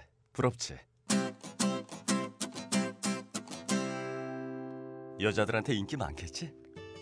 천구백구십팔 년도부터 지금까지 벌써 십오 년 넘는 전통이 되어버린 황선생 기타 교실이 마침내 딴지마켓에 입점했습니다. 추억의 팝송부터 최신 아이돌의 히트곡까지 부위별 연주 동영상 및 악보 제공은 물론 엠알을 이용한 밴드 연주까지 잘난 체 않은 빠른 연주가 아니라 쉽게 따라할 수 있는 느린 연주까지 게다가 모르는 게 없는 황선생의 친절한 리플까지 이 모든 걸 지금 딴지 마켓에서 깜짝 놀랄만한 가격으로 만나보실 수 있습니다. 학원 갈 시간이 없다고 말하지만 사실은 소심해서 혼자 기타를 배우고 싶은 모든 분께 황선생 기타 교실을 강력 추천합니다. 황선생 기타 교실은 인터넷 동영상 강좌 서비스입니다. 교실이 대체 어디 있는 거냐고 문의하지는 말아주세요. 여자들한테 인기 많겠지? 인기 많겠지? 각종 대형 쇼핑몰을 충격과 공포로 몰아넣었던 딴지 마켓의 은하계 최저가 시리즈. 이번엔 제육 탄. 물에 담궈두기만 하면 구십구 점 구 퍼센트의 완벽한 항균 효과를 보장하는 인증 상품. 땡큐 컵이 여러분께 육 탄 돌격합니다. 아십니까? 화장실 변기보다 칫솔에 세균이 이백 배 더 많다는 사실을. 끓는 물에 삶을 필요 없습니다. 값비싼 전력 살균기를 구입할 필요도 없습니다. 전용 세제가 필요하냐고요? 아닙니다. 땡큐컵에 물만 담아 칫솔을 보관하시면 구십구 점 구 퍼센트의 항균 효과를 보장합니다. 한국화학융합시험연구원이 공식 인증한 땡큐컵의 항균 비밀은 바로 컵 속의 땡큐볼들. 최저가로 최고의 항균 칫솔을 보관하는 방법. 지금 바로 딴지마켓에서 확인하세요. 자, 아까 하던 얘기. 박정희가 김대중을 죽이라고 했을까요? 안 했을까요? 네, 안 했어요. 그거는 저는 확신을 합니다. 사료를 못 찾았다가 아니라 애초에 그런 말을 안 했다고 생각합니다. 왜냐? 조폭은 원래 그런 말 안 합니다. 동네 조폭도 그런 말 안 해요. 저놈을 죽이고 싶을 때 어? 내가 어떻게 얘기를 합니까? 나는 왜 저놈만 보면 소화가 안 돼? 어? 저놈만 보면 바바리 곤두서. 그럼 밑에서 알아서 처리를 해줘야 하는 건데, 그러다 안 하면은 이제 귀신은 뭐 하나 저런 거 안 잡아가고 뭐 좀 수위를 올리다가, 그러다 안 하면은 이 밥버릇지 같은 놈아 하고 이제 하면은, 아, 왜 저렇게 짜증을 낼까 고민을 하다가 이제 알아서 처리를 하죠. 처리는 여러 가지 다양한 수준이 있습니다. 그러다가 이제 사건이 터지면 어떻게 돼요? 이제 경찰이고 검찰이고 와서 네가 시켰지, 네가 교사범이지, 살인교사 뭐 어떻게 들어오면은, 내가 언제 살인을 교사했습니까? 나는 그저 소화가 안 된다고 했을 뿐이다. 소화가 안 되면은 나한테 소요제를 사다 줘야지. 저 무식한 새끼가 왜 가서 칼로 담그기며 담겨. 원래 그런 겁니다. 박정희의 말, 시계 말버릇은 이런 것 거예요. 요새 중앙정보부는 뭐 하나? 임전, 임전은 요새 뭐 하나? 아, 요새 골프 치고 있습니다. 이렇게 되면 어떻게 돼요? 그거 잘리는 거고. 임전은 뭐 하나 했을 때 죄송합니다. 음, 그러고 조치를 해, 해줘야 하는 거죠. 그러면은, 음, 하고 그냥 흐뭇하게. 그게 권력입니다. 권력이 세세하게 지시를 하면은 그건 권력이 아니에요. 음, 그거는 학생주임이지. 음, 살아서 돌아왔습니다. 김대중이 어떻게 살아서 돌아왔을까요? 자, 김대중을 납치한 사람이 김대중을 토막살인할 충분한 시간이 있었습니다. 토막살인도 처음에는 생각했었어. 답답하니까 이걸 어떻게 해야 하나. 등산용 배낭을 두 개를 갖다가, 그래서 이렇게, 이렇게 구겨 놓으려고 했는데 보니까 다리가 자꾸 나오고 나올 것 같고, 그럼 이게 토박을 낼 수밖에 없는 그런 것도 계획을 했었어요. 피가 흘리면 어떻게 하나. 그래서 비닐도 많이 산, 사고 로프도 사보고 뭐, 그러니까 여러 가지 계획을 했었는데 시간은 충분했습니다. 일본 경찰을 완벽하게 따돌리고 일본 내에 있는 중앙정보부 안가에 갔어. 그런데 왜 살아났냐. 이게 참 재밌는 얘기예요. 박정희가 죽이라는 지시를 안 해서 산 겁니다. 죽이라는 지시를 했었으면 죽였을 거예요. 그런데 자, 이 중앙정보부는 뭐 하나, 박, 저거 하나 조용히 못하게, 어? 조, 조, 조용히 시키지 못하고, 자, 김대중의 입을 다물게 하는 방법은 몇 가지가 있을까요? 우리가 경우의 수를 따져보면은 암만 못 나와도 육천삼백팔십구 가지는 아마 나올 수 있을 겁니다. 어, 그 중에는 이제 죽이는 거, 죽이는 것도 여러 가지 방법이 있죠. 뭐 토막살인 하는 것도 있고, 뭐 김대중 대통령이 주장하는 것처럼 시멘트를 달아서 바다에다 빠뜨리는 수도 있고, 여러 가지 방법이 있을 겁니다. 그리고 이렇게 서울로 데려오는 방법도 있고. 근데 저는, 그러니까 이게 정말 기막힌 건데, 이 사람이 완벽하게 납치를 했거든요. 그리고 그 배 타고 돌아왔잖아요. 용금호라고 그 배를 타고 돌아왔는데, 그 배가 김대중을 잡아오기 위한 배가 아니었어요. 그 배는 원래 왜 갖고 갔냐면, 이 사람이 일본에 들어갈 때는 비행기를 타고 들어갔는데 일본에서 빠져나올 때는 배를 타고 나오려고. 그러면은 경찰은 일본 국내에 있는 줄 알고 찾을 테니까, 그 수사교단용으로 중앙정보부의 공작선을 오사카에다가 대기시켜 놨던 거거든요. 그런데 마지막 순간에 그 배에 자기는 안 타고 김대중을 실어서 보낸 거예요. 그리고 재밌는 게, 이 사람이 언제 나타났냐. 그러고는 일본에서 잠적을 해버렸어요. 중앙정보부하고도 연락을 끊고. 그러다가 김대중이가 살아서 집에 돌아오니까 그게 신문에 나고 난 다음에 중앙정보부에 비로소 연락을 했어요. 나 어떻게 할까? 나 돌아가면 때릴 거야? 어? 그래서 나 때리면 일본에 망명하고, 안 때릴 거면 가고, 뭐 그 비슷하게 했더니 그냥 들어오라고 그랬죠. 저는 진짜로 궁금한 게 뭐냐면은, 김대중이가 살아서 한국 영해로 들어왔다는 보고를 받았을 때, 또는 김대중이가 살아서 부산항에 내렸다는 소식을 들었을 때 박정희의 표정, 이후락의 표정이, 그게 그런 거에 그리면 그게 예술이죠. 어땠을까? 정말 김대중을 산 채로 진상을 한 거잖아요. 무슨 뜻이에요? 두목들이 알아서 하십시오. 진상을 받았을 때 딱 드는 느낌은 뭐예요? 이 진상.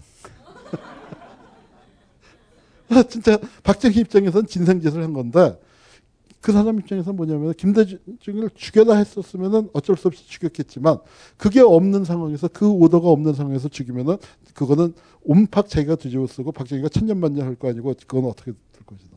그런 상황 판단을 한 게 그게 김대중의 납치범이 김대중의 생명의 은인이라고 저는 생각을 합니다. 자, 낯익은 사진이죠. 누굽니까? 네, 이철희 장영자. 그 이철희가 김대중 납치 사건의 실무 책임자예요. 그러니까 해외 담당 차장, 중앙정보부 차장이었거든요. 해외 담당 차장으로 공작단장 윤진원을 파견을 했습니다. 그래서 이게 투톱 시스템이에요. 하나는 본부에서 파견된 행동조와 일본 현재 중앙정보부 조직. 그게 둘이 긴밀하게 협력을 했습니다. 그 일본 조직의 책임자가 중앙정보부 그 주일공사예요. 타이틀은 주일공사지만 시는 중앙정보부 책임자입니다. 그런데 그 사람의 이, 저 팔자가 기구했어. 좀 웃기는 사진이죠.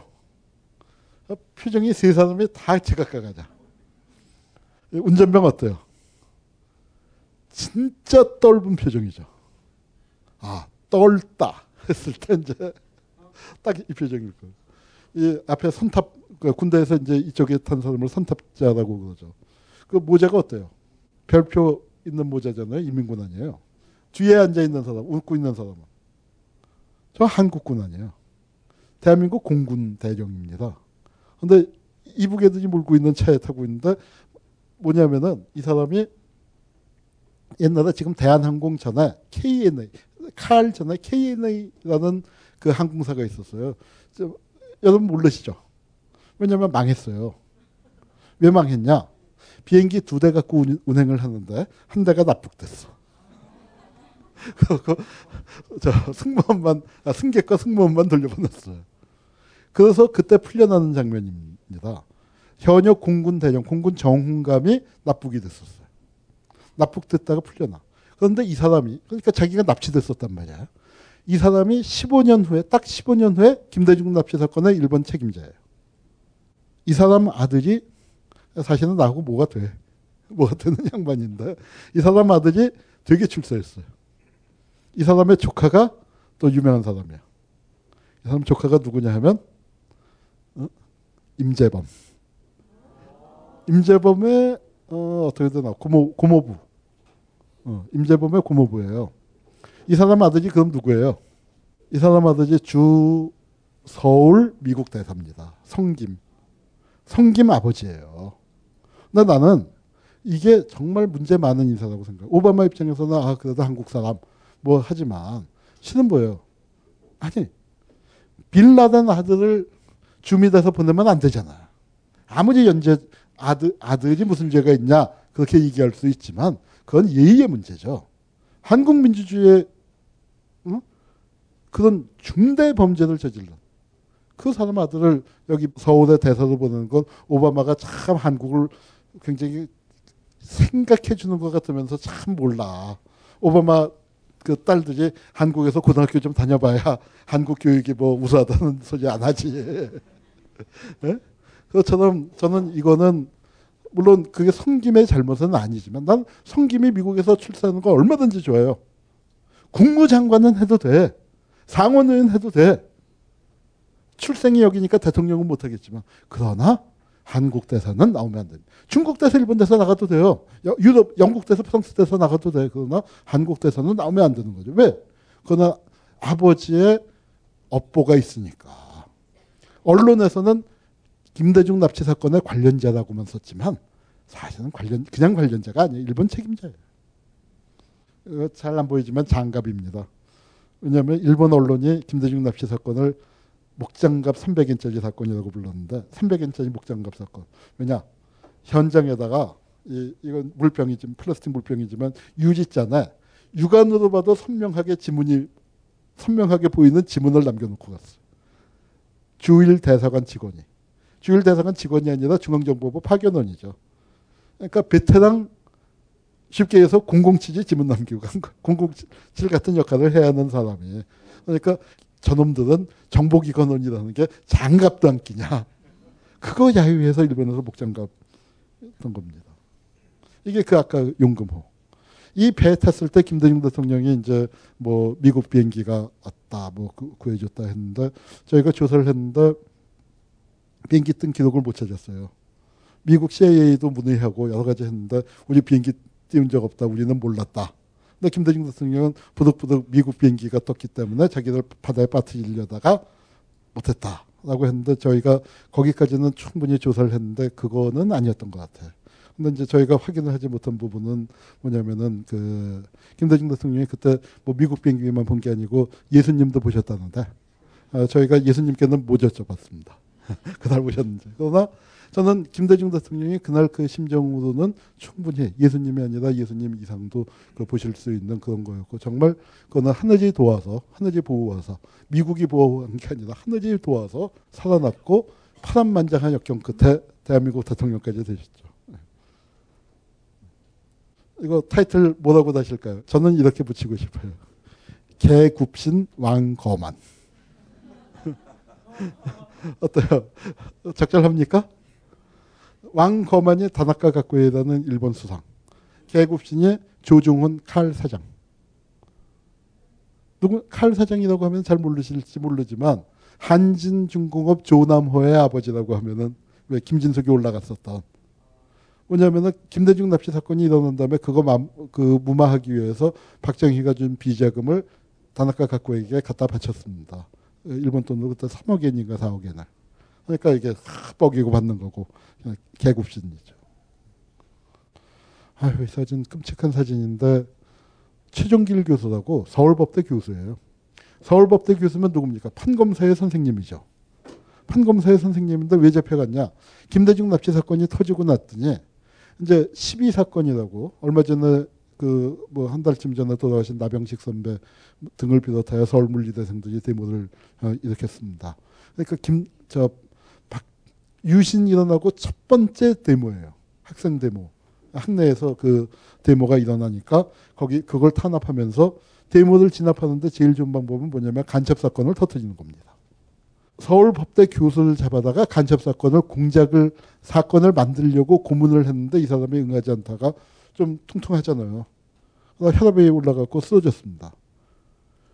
우리가 알기로는 살아 있었는데 그 절명한 상태는 아니었는데 그놈들이 소생을 못할 거라고 생각하고 칠 층에서 던졌습니다. 그러고는 어떻게 발표했냐면 간첩 최종기지. 간첩 행위가 탄로나니까 자기 범죄를 자백한 다음에 양심의 가책을 느껴서 화장실 간다고 하면서 투신했다. 근데 가장 저 같은 몸매의 사람이 수사관이 쪽이 있는데 딱 화장실에서 오줌 누는 척하다가 비호같이 변기를 밟고 뛰어올라서 좁은 창문을 열고 투신을 하는 게 가능하겠습니까? 불가능한 얘기죠. 그런데 그렇게 그렇게 발표가 됐어요. 참 가슴 아픈 건 이분의 동생이 중앙정보부 직원이었어요. 형님 회사에서 형님 모시고 납니다. 동생이, 동생이 일하는 곳에서 그러니 어떻게 안 가. 아, 그리고 뭐, 그, 뭐 별일 없을 겁니다. 뭐, 몇 가지 좀 요새 학내 동향 때문에 물어보려고 그러나 봅니다. 잘은 모르겠습니다. 그래서 알았다 하고 동생하고 손잡고 가서 저 형님 저녁 때 집에서 뵙겠습니다. 그런데 그날 못 나오고, 다음날도 못 나오고, 이거 어떻게 되는 거지 했는데, 어, 웅성웅성 하더니 이런 사건 터졌다. 그 동생이 형님 수기를 썼어요. 그리고 지금, 지금은 이제 그 수기를 어디가 썼었냐면은 세브란스 병원 정신과에 입원을 했습니다. 정신과가 폐쇄병동이에요. 그리고 거기 친구가 레지던트도 있었기 때문에 거기 입원해서 거기서 그 기록을 남겨놓고 그걸 정신병동의 친구한테 그러니까 외부에서 못 들어가는 거기에다가 남겨놓고 밖에 나와서 중앙정보부에서 의무 복무기간이 칠 년이에요. 칠 년 근무한 다음에 캐나다로 이민을 갔습니다. 그리고 돌아와서 이제 다시 세상 바뀌고 난 다음에 형님 진상규명 운동을 했죠. 간첩이라는 게 그렇게 만들어지던 시대입니다. 자, 이 사건이 터지니까 딴 사람도 아니고 서울법대 교수가 죽으니까 골치 아프잖아요. 중앙정보부도 대책을 세우고 뭔가 반성을 했겠죠. 무엇을 반성했느냐. 쟤네도 역사에서 교훈을 배웁니다. 우리만 이렇게 역사 공부하는 거 아니에요. 쟤네도 역사에서 배워요. 그리고 아, 다시는 이런 일을 저지르면 안 되겠구나. 그래서 배운 교훈이 뭐냐? 아, 조사는 앞으로 칠 층에서 하지 말아라. 그래서 지하로 내려갔습니다. 중앙정보부의 지하 고문실이 만들어지는 전기가 된 사건입니다. 제가 들어가서 국정원 과거사에 가서 이 사건은 이제 의문사위랑 다른 데서 조사를 했기 때문에 국정원 과거사에 때 뭐 다른 거 조사하고 건드릴 건 없었지만 저걸 찾아봤습니다. 이 사건 관련자들이 안에서 처벌을 받았나? 처벌 안 받았어요. 처벌 안 받았습니다. 고문 그런 거 인정 안 했습니다. 이제 민청학년 사건이 나옵니다. 저 서류 들고 이렇게 이게 누구냐면 신직수라고 대한민국에서 관원이 제일 좋은 사람. 박정희 십팔 년 기간 동안에 십육 년쯤 장관급에 있었던 사람. 나이 서른여섯 살에 검찰총장이 돼서 검찰총장을 팔 년 넘게 한 사람. 그러니까 서른여섯 살 그리고 우리나라 역사에서 고시 안 보고 검찰총장이 된 첫 번째. 앞으로 이제 한 이삼십 년 지나면 이제 로스쿨 출신들이 그렇게 되죠. 여기는 고시를 안 보고 뭘 봤냐. 법무관 시험을 봐서 했어요. 법무관 시험도 사실은 무지 어려운 시험입니다. 그런데 어, 이 사람이 저 서른여섯 살에 검찰총장이 될 때 이 사람과 고시 동기쯤 되는 연배는 뭐 하고 있었냐면 그때 막 부장검사 될 때예요. 왜 그렇게 빨리 출세했냐. 박정희가 사단장 할 때 법무참모였어. 그리고 박정희가 왜 좋아했냐? 박정희가 대구사범 나왔잖아. 여기 전주사범 출신이야. 사범학교 나온 군인. 그런 면에서 공통점이죠. 그런데 여러분 우리가 박정희 시대에서 하나 또 기억해야 할 게 뭐냐면 자, 이 사람의 박정희 시대의 최고 관원이 좋았습니다. 어느 대학 나왔을까요? 서울대학? 연대? 고대? 여러분 그런 대학 들어보신 적 있으세요? 한국대학이라고? 드라마에 가끔 나오죠. 가상의 대학을 대한민국에서 제일 좋은 대학에서 잠시 한국대학이라는 한국대학이라는 타이틀은 이제 교육부에서 승인을 안 해주는데 그런 대학을 정말 이름 없는 대학 나왔는데 무슨 말씀을 뭐 약간 빗나가지만 뭐냐면은 박정희 시대에 박정희가 학력 차별을 안 했습니다. 그리고 저 케이에스 마크 하는 그 인류 거기에 박정희는 반감을 갖고 있었어요. 지금 한국의 기득권 세력들 그거 틀리고 또 일부 언론에서는 육법당이 박정희 시대에 만들어졌다고 하는데 그거 박정희 죽고 난 다음이에요. 여기가 육법당의 수계기는 하지만 어? 그 그거 그 다릅니다. 박정희 시대에 출세한 사람들 따져보세요. 그 남도구 여기 신직수 관원 제일 좋았고 남도구 남도구는 국민대학 나왔죠. 고등학교는 아마 검정고시했을 거예요. 김정념, 아 김정, 아, 일본에 유학을 했지만 강경상고 나왔고, 뭐 장기영 대학 출신 아니죠. 서울인상고 나왔고, 뭐 그런 식으로 학력에 좌지우지되지 않았었습니다. 그리고 평준화, 뭐 이따 시간이 될지 모르겠습니다만 평준화 단행하고 한 거 진짜로 나는 박정희가 늘 그랬잖아요. 나는 가난한 농군의 아들로 태어나. 근데 가난한 농군의 아들다운 정책을 썼고 가난한 농군의 아들 들 중에서 학력 따지지 않고 그랬었던 거. 그거는 사실은 추억처럼 지금 이 엄청난 학벌 사회에서는 추억처럼 할 수 있습니다. 근데 신직수는 대한민국에서 어쨌거나 관원 제일 좋았고 그런 관료 마피아. 자, 이, 이 사람의 사위가 누구냐면 홍석현이에요. 그러니까 아 한국의 박정희 시대의 상층 구조라는 게 그렇게 그렇게 그렇게 이어지는구나. 뭐 한 한 단적인 예가 되겠죠. 자, 칠십 년대 사법부 풍경입니다. 뭐 요거 제가 사법부 얘기는 요 책에다가는 많이 안 썼어요. 한겨레 신문에 그 전에 사법부 회원과 오욕의 역사라는 걸 연재했기 때문에 사법부 얘기는 여기 많이 안 썼지만 박정희 유신 일어나기 전에 사법파동이라는 게 있었습니다.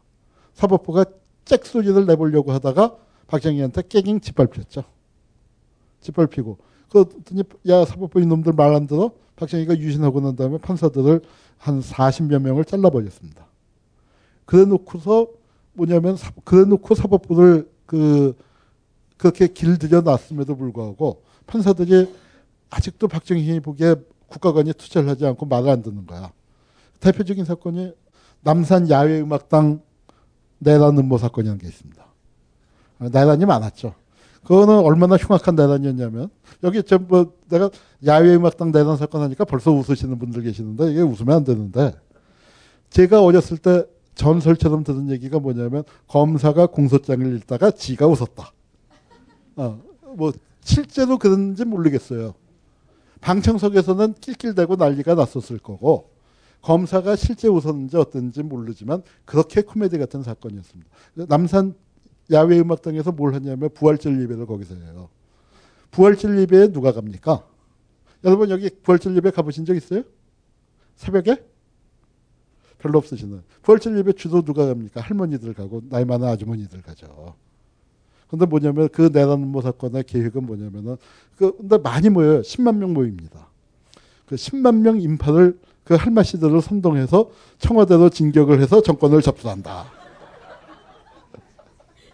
그걸 읽다가 검사가 웃었다는. 어, 우리가 어렸을 때 유언비어였겠지만 전설도 그렇게 들었어요. 어, 그런 그런 전설이 있었고 그 사건으로 이제 뭐 해서 잡아놓다가 풀려나니까 또 또 다시 잡아들여서 뭘 했냐면 그러니까 기독교 목사님들 기독교 목사님들은 이제 이제 감옥 간 사람들이 많았잖아요. 그러니까 그때 해외에서 선교 자금이 들어와서 그런 분들을 도와주라고 영치금도 넣어주고 밖에서 가족들 생활비도 주고 그러라고 돈을 보내준 겁니다.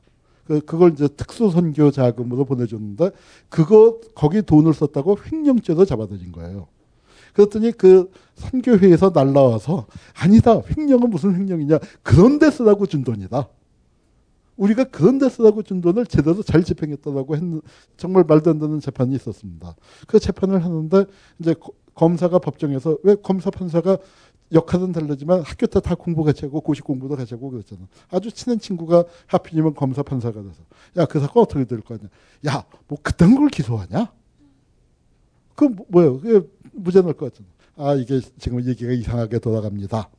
그 돌아와서 정보보고 올리고 그게 중앙정보보로 올라가니까 어떻게 됐냐. 이 판사의 처갓집 사업체까지 세무사찰이 들어왔습니다. 그래서 결국 유죄가 났어. 그 판사는 국정원 과거사회 할 때 만나 뵙고 싶다고 했더니 나는 그 얘기 떠올리고 싶지 않다.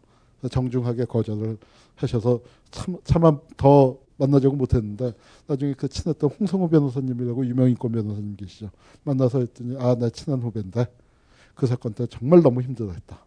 그때 대법원 앞에 가서 목매달아 죽겠다고 어, 울면서 그런 거 내가 참 말리고 위로해주고 뭐 그랬던 일도 있다 그랬습니다. 그런 사건들을 거쳤어.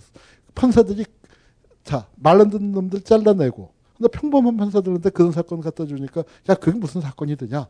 그러니까 어떻게 됐어? 이제 사건을 군인들이 재판하는 거예요. 옆에 있는 사람들이 판사야.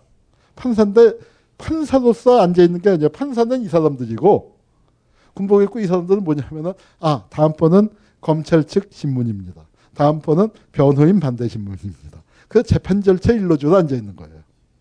그리고 이 사진에는 안 나왔지만 양옆에는 군인들이 헌병들이 착검하고 앉아있고 서있고 그게 유신시대의 긴급조치 시대의 법정이었습니다. 긴급조치란 건 뭐냐면은 영장 없이 체포해서 헌법엔 영장주의가 있죠.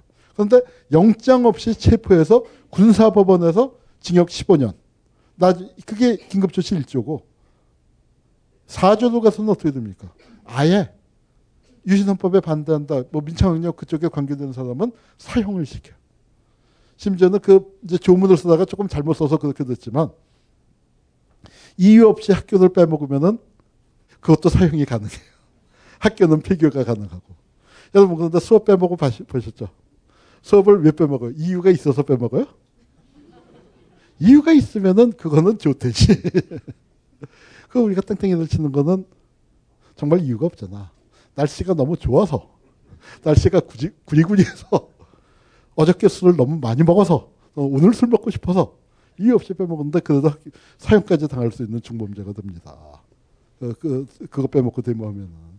자, 이런 법정에서 그 했어요. 여기 이제 보면은 이 사람이 좀 학생 같진 않죠. 뭐 두 명이 나이가 많아 보이는데 이 사람은 변호사예요. 변호사인데 이제 경상도 사나이야. 변론을 하다가 욱했어요. 민창년 사건 변론을 하다가 야, 애들이 무슨 뭘 잘못했냐. 애들 얘기 들어봐도 잘못된 거 하나도 없다. 내가 얘네들보다 선배라서 그렇지 나도 학생이었으면 얘네들하고 같이 했을 거다 라고 말하고 자리에 앉았더니 뒤에서 톡톡 쳐갖고 나갔더니 이제 후들겨 패는 거야. 어? 법정에서 한 변론가고 호들갑 패더니 다음번 나도 애들하고 나 똑같은 심정이다. 애들하고 같이 했을 거다라고 했더니 다음번 재판부터 애들하고 같이 함께 해줬습니다. 어, 그 친절한 정희 씨. 친절한 정희 씨의 사건이고 이거 아마 세계 변호사 그 사상 법정에서 한 변론이 문제가 돼서 다음번 재판부터 같이 재판을 받은 그러다 이 양반은 그 경력 갖고 국회의원 두 번 했어. 음. 여기는 아까 그런 법정에서 대학, 지금 돌아가셨습니다. 대학교 삼 학년이었는데 대학교 삼 학년이었는데 민청년 사건의 주역도지 대개 사 학년이었거든. 삼 학년인데 사형구형을 받았어요. 그러니까 사 학년이 아니라. 그런데 이 양반이 얘 서울대생 같지 않아요. 서울대생들이 되게 쪼잔하고 얌전하고 그런데 이 양반은 나도 나중에 뵀죠. 나중에. 어, 나, 그 이 사건이 있을 때 어렸을 때 전설로 얘기를 듣다가 나중에 보니까 아 아주 체격도 크고 목소리도 우렁우렁한 정말 장군 같은 타입이었는데 딱 뭐냐면은 사형을 구형받고 최후 진술을 하라고 했더니 첫마디가 영광입니다. 그 법정에서 그 나지선 법정에서 영광입니다 해서 김지하가 듣고서 쇼크를 먹었죠. 영광이라니 사형을 시킨다는데 사형이면은 어머니도 꽃다운 애인도 다 이별하는 그건데 첫마디가 영광입니다. 그 한마디로 법정은 완전히 그 끝났다 하는 이제 그런 영웅적인 신화를 남겼는데 보니까 나중에 이제 비니까 참 이분은 구로구청 사건이라고 팔십칠 년 선거 때 부정선거 의혹이 제기됐었던 그 구로구청 투쟁이 있는데 그 투쟁에 끝까지 남아서 싸우다가 투옥되셨고 옥중에서 위암이 발병해서 아주 젊은 나이에 돌아가셨습니다. 김병곤이라는 그 훌륭한 선배였습니다. 요거 인혁당 사건. 하, 사건이 너무 많네요. 이거 하나하나 설명을 엄두가 안 나네. 자, 이 사건은 그런데 중요해요. 인혁당 사건 담당 검사 네 명 전원 사표. 담당 검사가 사표를 냈어요. 왜? 사건이 말이 안 된다고. 말이 안 되는데 기소하라고. 이 사람들이 누구냐? 공안검사예요. 공안검사. 그럼 대한민국에서 가장 극우파냐. 그 극우파니까 그러니까 자, 지금 극우라고 하는 것들과 이분들과의 차이. 양심이란 게 살아있었습니다. 이념은 우익이지만 양심과 상식이 살아있는 거하고 그런 것 없는 그건 벌레죠. 벌레. 벌레들하고는 격이 다른 거예요. 양심상 이거는 내가 빨갱이라면 내가 이를 갖고 따져잡는데 야 이게 무슨 사건이 안 되지 않느냐.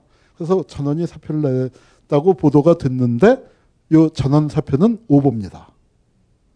네 명이 아니라 세 명만 사표 냈어요.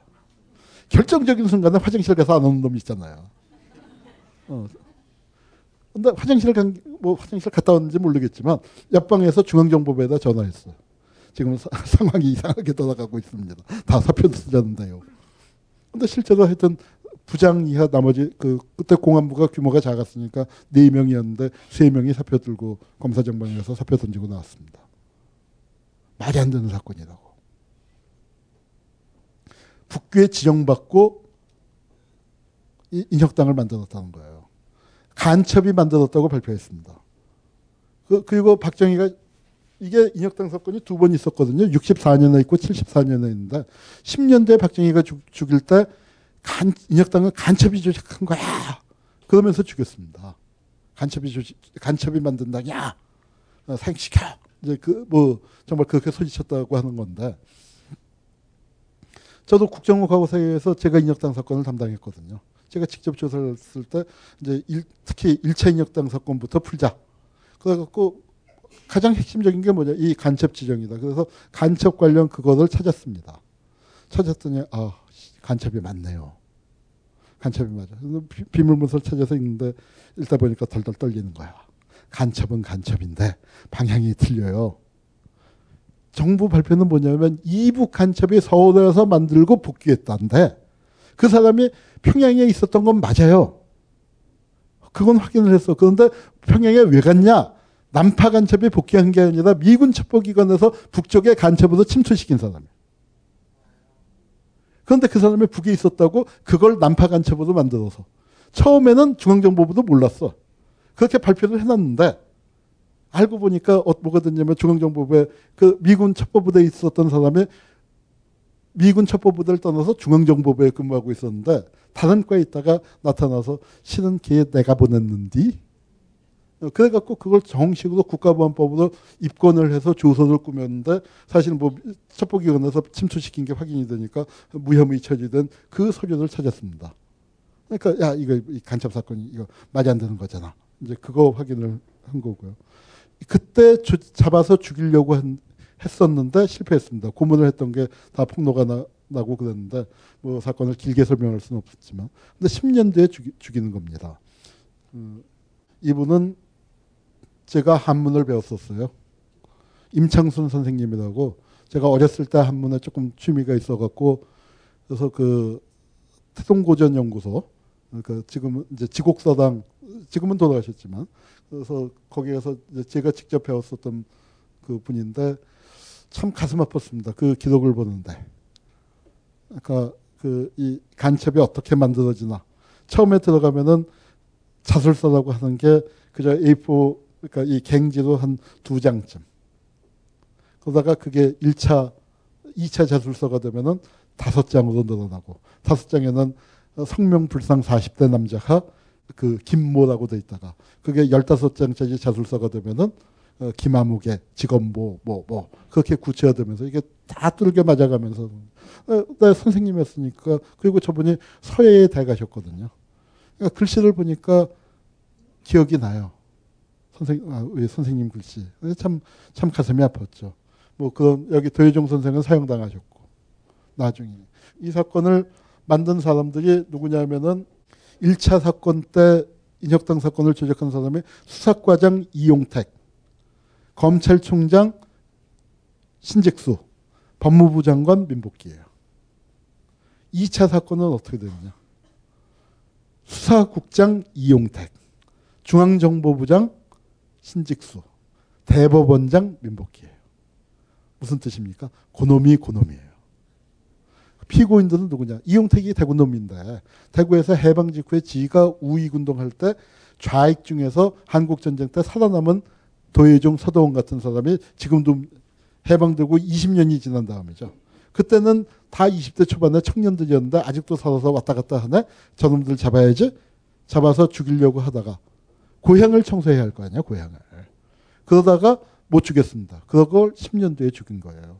여러분 대구가 어떤 곳입니까? 대구가 원래 한국의 모스크바예요. 제가 작년에 대구에서 강연할 뻔하다가 좀 쇼를 했습니다. 대구교대에서 강연을 하기로 했는데 가, 가는 중에 연락을 받았는데 강의 장소가 취소됐다는 거예요. 왜 강, 무슨 강의였냐면은 그때 일베들이 막 떠들었잖아요. 일베가 떠드니까 너무 화가 나서 이 그래 여기 그 마지막 광주 얘기했을 때가 이제 바로 그때 그 심정이 그런 기분으로. 그래서 야 이건 도저히 안 되겠다 해서 일베에게 상처받은 벗들을 위한 오일팔 특별 강좌를 만들었어요. 그래서 광주 쪽에다 연락하고 야 호남은 알아서 해라. 광주 전주는 니네가 알아서 해라. 나는 나는 서울놈이니까. 나 지금 광주 사람이 오일팔 떠드는 게 아니라 딴 지역 놈이 떠들 경상도 놈이 떠들어주는 게 제일 좋고 두 번째는 서울 놈이 떠드는 게 좋겠죠. 근데 내가 부산 가고 대구 가고 서울에서 떠들게. 뭐 그렇게 해놓고 이제 대구에다가 만들었는데 강의 장소가 취소됐다는 거예요. 일베들이 전화해서 어떻게 보수의 야성에 저런 종북 빨갱이가 와서 어 홍어들 얘기를 하느냐 그런 그런 이제 항의가 들어서 했던 거예요. 그래서 처음에는 광주에 가서 도청에 마지막까지 남은 사람들을 기억하다 여기 책에 쓴 거와 같은 정말 비장한 얘기를 하려고 하다가 아, 상황이 바뀌었기 때문에 주제를 바꿨습니다. 제목을 바꿨어요. 그래서 강의 제목에 네 글자로 주셨습니다. 어쩌다가 어. 모스크바 조선의 모스크바였던 대구가 어쩌다가 이 지경이 됐는가? 대구가 어떤 곳이었냐면은 그 저 동학이 거기서 났죠. 대구 경주 그 일대 아닙니까? 동학이 이 뻥 터진 거는 전라도에서 터졌지만 대구의 그 동학의 발상지가 거기였고 그 다음에 국채보상운동의 발상지였고 이십 년대 저항시인 이상화 그 다음에 이육사 이 사람들이 다 대구 안동 사람들이고 그 저항민족주의 중심지였고 해방 직후에 대구 십일 그 항쟁 그게 그게 터졌었고 그 박정희 형이 거기서 죽은 혁명열사 아니에요. 그러니까 이제 뭐 그거 사일구에 발단이 된 이이팔 사건이 대구에서 터졌던 건데, 그런 대구가 어쩌다가 됐냐. 그런 대구에서 민주화운동했던 사람을 싹 죽인 겁니다. 고향을 싹 정벌하고. 김지아가 지금은 참 너무나 안타깝게 맛이 갔지만 너무 외로웠죠. 그러나 김지하는 적어도 칠십 년대까지의 자신의 역할을 아주 훌륭하게, 그리고 개인으로 치면 너무 짐을 많이 지어준, 그래서 참 아픈 게 안타깝습니다. 그런데 너무 좀 심하게 아프네요. 아주 심하게 아픈데 일단은 아프기 전에 김지혜가 글을 잘 씁니다. 진짜로 잘 써. 진짜로 잘 쓰는데 왜냐면 이게 여기 사형 구형되었다. 첫 마디가 영광입니다. 그렇다 우리는 드디어 죽음을 이긴 것이다. 이 얘기도 있고, 이 얘기가 이제 기막힌 얘기고, 또 거기에 보면은 고문 피해자 하재완 선생, 인혁당 석과 하재완 선생을 만난 얘기가 있는데, 정말 일단 이걸 중삼 때인데 이걸 읽을 때의 기분이 정말 몇 마디, 그 감옥 안에서 이렇게 만나서 잠깐 교도관 눈피해서 나누는 몇 마디를 기록을 한 건데, 고문 얘기를 했는데 내 몸이 아팠어. 어렸을 때인데 쫙 정말 그 내 내 몸이 아픈 그런 기억이 정말 몇 마디 안 되는 그 대화를 갖고, 이건 인터넷에 있으니까 한번 찾아보세요. 그래서 그걸 써서 김지하는 다시 잡혀 들어갔고, 그리고 인혁당 사건 사람들이 사형으로 가게 되는 사실은 또 기억이, 박정희가 보고 펄펄 뛰고, 어, 그렇게 됐죠. 네, 그 고문 얘기고. 법정이 열렸습니다. 요때 저 일 심, 이 심 군법회의에서 했어요. 그러다가 처음부터 민간법정 온 겁니다. 잡혀가서 일 년 만에 이제 여, 열렸는데, 이게 그동안에 면회도 안 시켜줬어. 면회도 안 시켜줬었는데, 여기 이 법정에서 사형 판결이 떨어졌습니다. 사형 판결이 떨어지던 그날 자 신문에 보면은 뭐 어떤 어떤 분위기였냐면은, 그러니까 그 그날 신문을 보면은 박정희가 왜 그렇게 극악, 이게 정말 극악한 짓인데 극악한 짓을 할 때의 사회 분위기가 나옵니다. 박정희가 악랄한 사람이지만 악랄한 행동을 할 때는 그만한 또 사회적인 분위기가 있었는데, 이쪽 신문에 이게 사실 일면톱이 돼야 하는데 일면톱에서 밀렸어요. 어떤 일이 있었냐면, 그때 월남에 베트남, 남베트남이죠. 그때 월남이라고 하면 남베트남에 대통령 궁을 월맹 말고 북베트남 말고 남베트남 월남 공군기가 폭격을 했어. 망해가는, 망조가 들어가는 거죠. 그리고 또 신문 이쪽 중간은 보면은 공산군 탱크가 싸이공 몇 킬로 접근, 뭐 이십 킬로인가, 뭐 아주 얼마 안 되는 거리까지 접근하는, 즉 월남이 남베트남 정권이 무너지기 직전 상황이었습니다. 그러니까 박정희로서는 굉장히 위기감을 느끼고, 유신 때는 위기가 아니었지만 이때는 실제 박정희가 위기감을 느낄 만했고, 그거 이제 확 잡기 위해서 또 사형을 강행을 했는데, 그래도 이게 어, 말도 안 되는 얘기죠. 그 새벽에 연쇄 사진입니다. 이 위에 여덟 분이 서도원, 김용원, 이수병, 우홍선, 도예종, 하재완, 여정남, 송상진 여덟 분이 사형을 당했습니다. 참 안타까운 일이죠. 한 명당 삼십 분씩. 한 분은 목을 맸는데 절명하지 않아갖고 두 번 달았어요.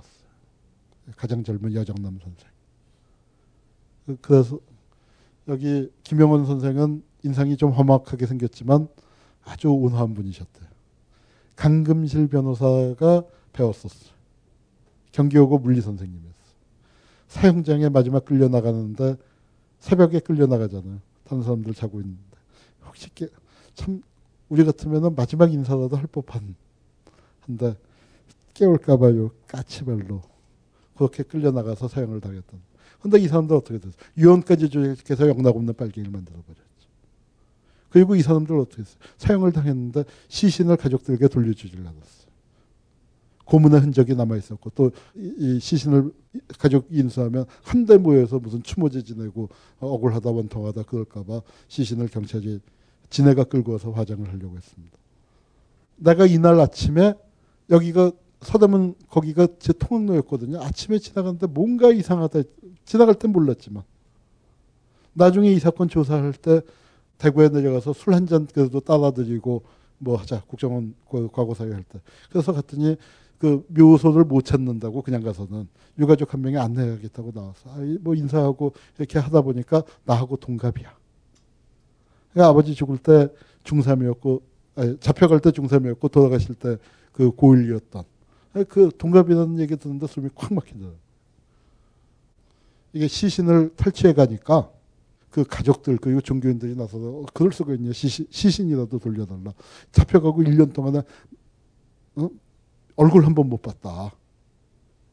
뭐 이제 그러고 아우성을 치는 겁니다. 저 차에 경찰이 이제 강제로 끌고 가려고 하는데 뭐 차 시동 못 걸게 그 열쇠 군역에다가 껌 씹어서 막 비꾸고 뭐 별짓을 다 했는데도 경찰이 가니까 이 앞에 신부님이 신부님 아니에요. 젊은 신부가 들어 누웠어.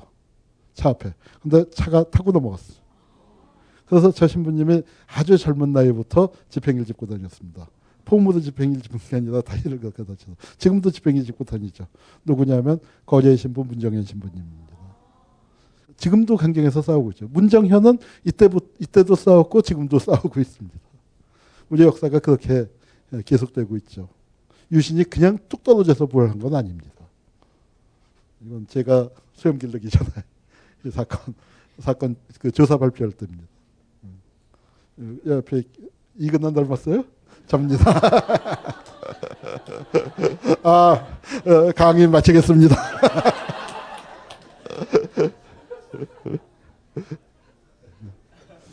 장준하 선생님. 이게 장준하. 이건 누굴까요? 박정희예요. 두 사람이 박정희 십칠 년생, 장준하 십팔 년생. 거의 나이도 비슷합니다. 그런데 참 인생길이 달라졌죠.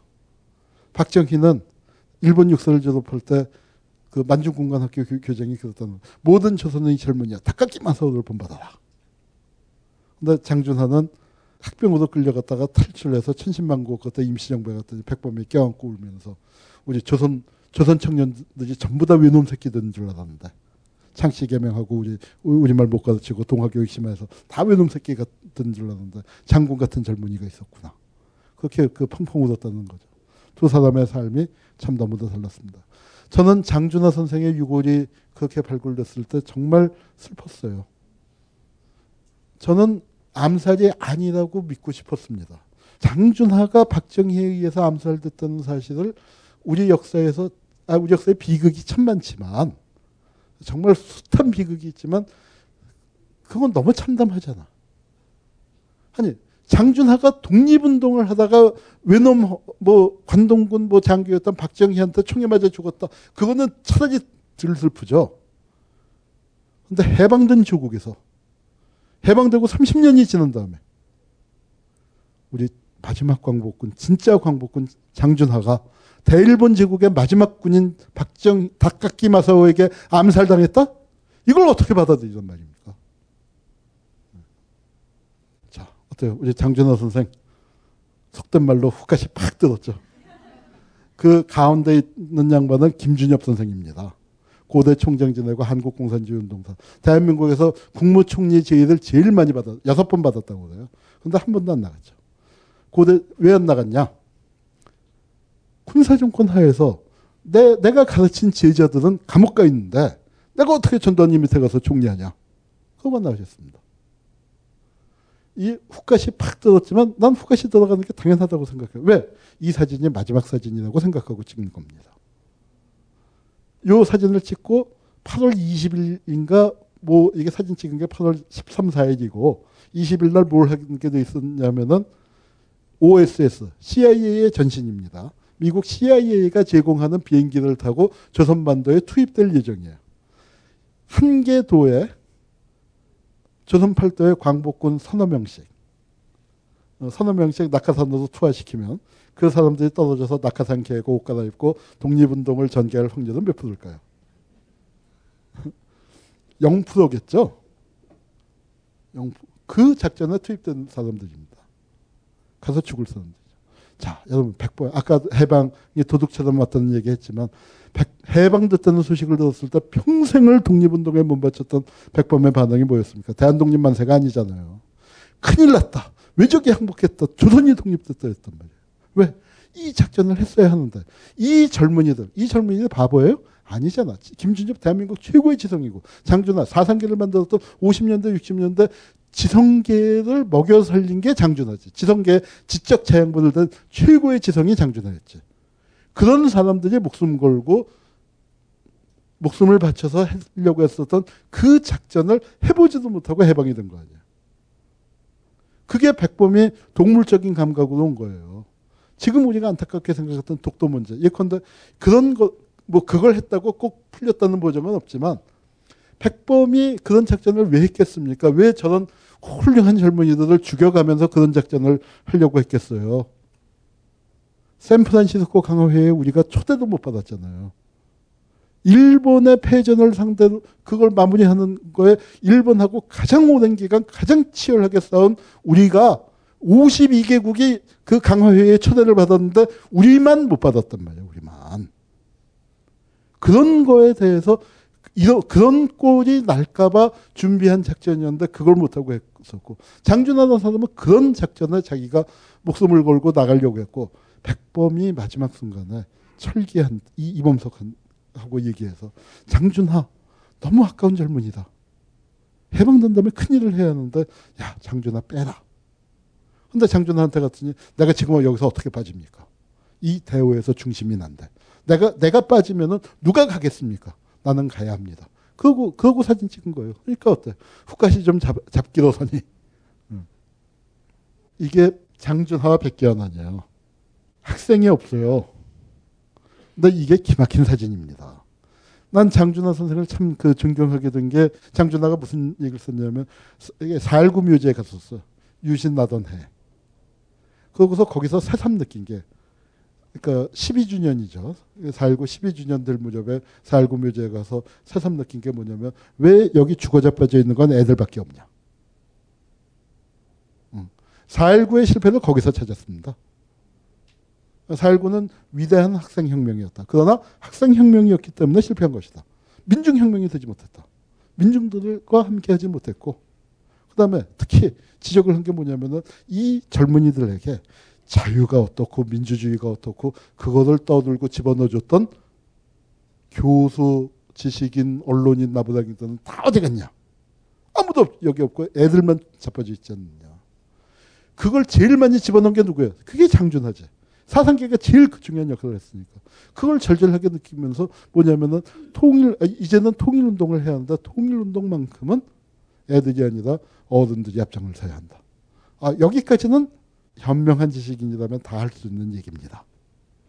어, 그런 얘기는 많이 할 수 있어. 대한민국에서 백 명은 할 수 있어. 그런데 장준호는 뭐예요? 진짜로 앞장을 섰잖아. 진짜로 애들, 애들이 아니라 장준하가 앞장을 서서 개헌 서명운동을 했고, 그것 때문에 긴급조치 일 호 위반으로 첫 번째 구속자가 장준하입니다. 그건 쉽지 않은 거예요. 그건. 그러니까 그 칠십 년대, 난 칠십 년대가 사실 팔십 년대, 구십 년대나 지금이랑 비교하면 지식인 숫자 적었습니다. 그리고 다 유신반대 운동한 것 같지만 천만에요. 지금 요새 언론에서 뭐 하다 보면은 아 뭐 국정원 반대하는데 뭐 오천 명밖에 안 모였어, 삼천 명, 뭐 칠천 명밖에 안 모였어 하는데 웃기지들 말라고 그러세요. 유신 시대에 오백 명 모인 적이 없습니다. 오백 명 모일 수가 없었어요. 오백 명 모이도록 놔두지를 않았기 때문에 오백 명 이상 모인 거 기억이 안 나요. 자료도 없을 거예요. 그러던 시절이었는데 그 시절에 그래도 훌륭한 지식인들이 앞장섰습니다. 피하질 않았습니다. 그러나 장준하도 외로웠지. 장준하 선생이 돌아가시던 날, 그 약사봉에 등산 가시던 날, 우연히 경향신문 기자가 등산을 갔는데 버스에서 내려서 보니까 같은 버스를 타고 왔어. 장준하 선생을 알아보고 같이 산을 올라가면서 한 십여 분 대화를 나눴다는 거예요. 그게 장준하 선생 돌아가신 다음에 저도 자료 이번에 찾다 보니까 경향신문에 뭐 기사에 그 조그만 그 신문 무기명 칼럼에 보니까 있더라고요. 그래서 거기서 나눈 대화가 뭐냐면, 아이 선생님 왜 혼자 가십니까? 그랬더니 굉장히 쓸쓸하게 쓸쓸한 웃음을 보이면서 저는 늘 혼자인걸요. 근데 그 말 뜻이 우리 지성사의 장준하의 삶을 놓고 보면 참 외로운 말입니다. 왜 외롭냐? 장준하는 한국 지성계의 중심이었습니다. 한국의 모든 지성인들, 사상계는 여러 가지 평가를 내릴 수 있지만 쉽게 얘기하면 자유민주주의는 외쳤지만 반미를 외친 적은 없습니다. 민족 문제에 대해서는 좀 한 발 떨어져 있었어. 자유민주주의죠. 그리고 장준하는 어떤 양반이냐? 극우파예요. 지금 요새 제사를 진보 진영이 모시고 있어서 그렇지 장준하, 김구, 김구가 극우파 아니에요. 장준하가 얼마나 극우파냐. 백범이 남북 협상을 가니까 백범이 빨갱이랑 논다고 백범의 비서였습니다. 백범의 수행 비서예요. 백범이 비행 임시정부 요인으로 몇 명만 선발대가 비행기 타고 올 때 장준하가 따라왔어요. 거기 그 호에 보면은 장준하라고 안 써져 있고, 그러니까 불러주는 걸 기자가 받아서 적어서 여자인 줄 알고 장춘화로 돼 있어. 네? 그렇지만 장준하가 그렇게 따라온 백범의 측근 중에 측근이었는데 백범을 떠났습니다. 왜? 빨갱이랑 대화한다고. 이범석하고 같이 떨어져 나와서 이범석이 대한민국 초대 국무총리가 되잖아요. 그런데 장준하가 이범석하고 또 떨어져 나왔어. 민족청년단이라는 걸 같이 만들어서 거기 간바다가. 왜? 대한민국 국무총리니까 어때요? 좌익에서 전향한 애들을 끌어안아야 할 거예요. 국무총리는 찾으면. 그랬더니 철기마저 빨갱이들한테 관대하다고. 그렇으니까 어때요? 여기는 진짜 우익이에요. 그러니까 장준하가 박정희 할기를 개떡같이 알았는데 개떡같이 알았는데 정말로 그건 박정희 입장에서 장준하는 이게 컴플렉스입니다. 에모 노래가 나오기 전이었지만 그대 앞에만 서면 나는 왜 작아지는가. 그걸 느낄 수밖에 없는 게 경력으로 보면은 박정희가 친일파 할 때 뭐 했어. 장준하는 목숨 건 총들 이렇게 사진 찍은 진짜 광복군 아니에요. 목숨을 걸었던 사람 아니야. 박정희가 남로당 군사 총책하고 빨갱이 짓할 때 여기는 순정 극우파 아니야. 장준하 선생은 삶이 진보적이었지. 삶의 태도가. 사상 자체는 아주 극우파예요. 장준하가 사일구 무렵에 학생들 통일운동, 아까 그 돌아가신 이수병 선생 같은 분이 가자 북으로 오라나무로 만나자 판문점에서 그런 거 할 때 사상계에다가 그 써놓은 거 보세요. 조선일보 사설 버금가지. 일부 몰지각한 학생들이 무책임하게 환상적인 통일론을 벌린다고 그, 그렇게 쓰셨습니다. 그런데 그 장준하 선생님이 학생들의 죽음 앞에서 여러 가지 생각들이 바뀌는 거예요. 민족이란 걸 발견하게 되는 거예요. 아하, 아하. 그러면서 그렇게 무분별한 통일론을 어쩌고 저쩌고 했던 양반이 정말 선언적인 말씀을 하시죠. 모든 통일은 성언이다. 그렇게 그 장준하 선생님의 생각이 바뀐 거. 우리가 조금 뭐 나중에 시간이 틀림없이 없을 테니까 미리 얘기해 봅시다. 여러분, 이거 진보 보수의 문제가 난 아니라고 생각해요. 한국의 진보 진영에서 지금 제일 그래도 추앙을 받는 어른이 장준하 선생. 극우파란 말이에요. 함석헌 선생은 공산주의가 싫어서 월남한 기독교 사상가예요. 신의주 반공학생의거의 사상적 배후야. 계훈재 선생님이라고 또 계셨죠. 그 신정아가 자기 위할아버지라고 뻥치고 다니는. 그 양반 이렇게 허리가 꾸부장해서 뭐 했지만 옛날에 날리던 주먹패였습니다. 해방 직후에. 해방 직후에 주먹패가 두 종류예요. 가방끈 긴 주먹패와 가방끈 짧은 주먹패. 가방끈 짧은 애들이 김도환이니 그런 거고 가방끈 긴 주먹패가 반탁학년이다. 거기에 행동대장이야. 서울물리대 학생회장이었어. 엄청난. 이희호 여사의 첫 애인입니다. 어? 이희호 여사의. 그, 그런데 어때요? 제의 어른이죠. 백기환 선생 거기도 우파 계열로 해서 저 어? 백범 따라다니던 그쪽이지. 또 누굽니까? 문익환 목사, 박형규 목사. 대표적인 빨갱이 목사잖아요. 거기는 좌우대집 심할 때 우파 정도가 아니라 미군이었어요. 미군. 미군 통역장교였어. 정경모 선생도 마찬가지고. 또 누구 있습니까? 시인 김수영 반공포로예요. 이영희 국군장교예요. 어? 의식하여 원흉. 어? 이영희 선생 국군장교예요. 그래서 지금 백낙청 선생 진보진영의 제일 큰 어른 아니에요. 통일운동 가장 앞장서잖아요. 그분이 통일운동을 하실 수 있는 중요한 이유가 뭐냐. 대한민국에서 백낙청을 빨갱이라고 할 수 있는 사람이 없는 거예요. 우파들이 감히. 왜? 백낙청이 선생이 아주 젊었을 때 고등학생 때부터 동아일보 톱으로 세면 톱에 난 적이 있어. 세계 웅변대회 한국 대표로 가서 유창한 영어 연습을 했어. 세면에 또 톱, 톱으로 난 적이 있어. 미국에서 명문 아이비리그의 브라운 대학을 졸업할 때 졸업생 대표로 영어 미국에 거기서 연습을 했어. 당연히 영어로. 그리고 신문에 또 났어. 크게. 뭘로 났냐면 그래서 브라운 대학을 그렇게 졸업하고 하버드 대학에 진학해서 유학을 하고 있다가 귀국한 게 기사가 나는데 왜 귀국했냐.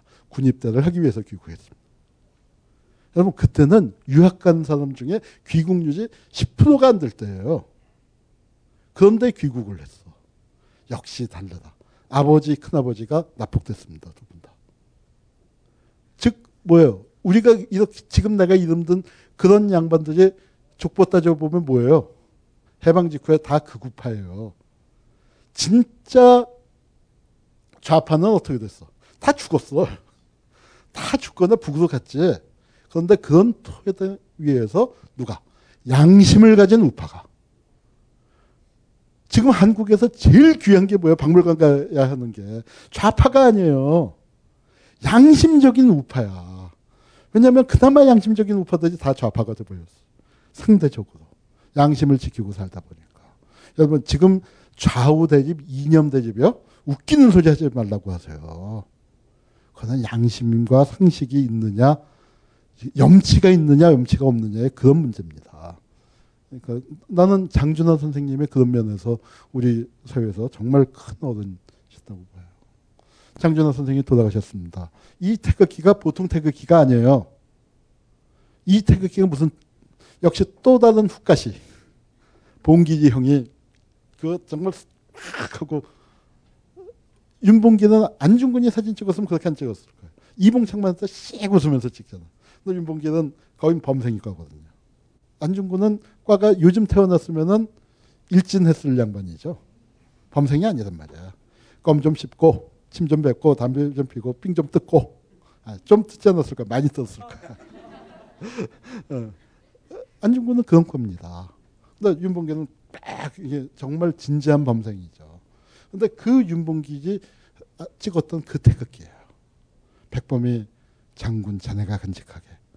장준하가 갖고 있다가 무슨 생각이 드는지 자기가 죽을 걸 알았는지 이화여대 박물관에 열흘 전에 기탁을 했어요. 그러다가 장 선생님 돌아가셨다니까 김옥길 총장이 그 태극기도 마지막 가는 길 모셔다 해서 왔습니다. 제가 고일 때 이 장례식을 갔었어요. 그러니까 뭐 장준하 선생을 살아생전에 뵌 적은 없었지만 어린 마음에 어린 마음에 가고 싶었어. 그래도 가서 마지막 하시는 모습을 좀 봐야 할 것 같았고, 그리고 또 궁금한 게 있었습니다. 암살 얘기가 있었는데 동아일 그리고 참 했는데 혹시 장례식에 가면 그런 얘기를 들을 수 있지 않을까.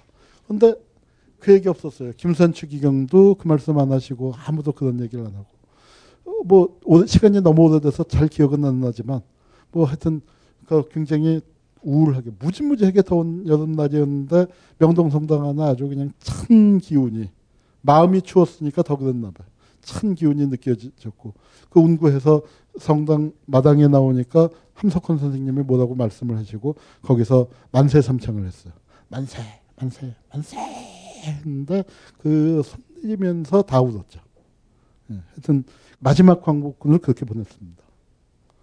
이건 요 기막힌 장면이 잡혔는데 문세광의 총알이 총구가 잡힌 거예요. 그러니까 이게 유경수 여사 저격 돌아가실 때인데 쓰러졌습니다. 근데 유경수 여사가 쓰러진 거에 저게 누가 쐈는지를 사실은 모릅니다. 재판은 문세광이가 쏜 걸로 됐는데 문세광은 여기 뒤에 보면은 어디 이렇게 모시고 나가는 거고 이렇게 황급하게 하, 박정희는 거기서 돌아와서 연설을 계속해서 했어요. 그래서 우리가 집에 있는데 아버지께서 막 부르셔. 그러니까 내가 갔을 때는 박정희가 몇 분 지난 다음에 연설을 시작할 때 아, 무슨 일 있었어? 야, 좀 전에 총 쐈다. 뭐 유교사는 실려갔댄다. 그런데 박정희 연설하고 있어서 나도 그렇고 아버지도 그렇고 별로 안 다쳤는 줄 알았어요. 그러니까 그렇게 중상을 입었었으면 연설을 했겠냐. 그냥 그렇게 생각하고 있었는데 그날 굉장히 중상을 입었고 뭐 더 아주 절명을 그 돌아가시게 됐고 그 돌아가시기 직전에 유경수 여사가 노란색을 좋아했는데 정말로 저 여태까지 살면서 그런 색 노을은 정말 노란색 노을이 떴어요. 어, 정말 노란색 노을이 굉장히 그 그러고 그 노을이 지면서 아, 이건 실화입니다. 진짜입니다. 아, 진짜 그, 그 지면서 유경수 여사 돌아가셨다는 얘기가 그 자막에 나왔죠. 근데 그 하여튼 그 박정희는 아, 문세광은 사형을 받았을 때 굉장히 충격을 받고 놀랐는데 그거는 자기는 안 쐈다. 자기는 안 쐈기 때문에. 음모론도 있었어요. 아 저거는 중앙정보부에 박정희가 시켜서 쐈다. 저는 박정희를 가장 악마처럼 취급하지만 그렇게까지 악마는 아니라고 합니다. 그리고 그러지 않아, 그런 짓 안 해도 이미 훌륭한 악마야. 지독한 악마고, 어, 그, 그거는 아니었다고 생각합니다. 아마 사고였을 것 같아요. 경호원이 문세광을 향해서 쏜 게 하필이면 재수없게.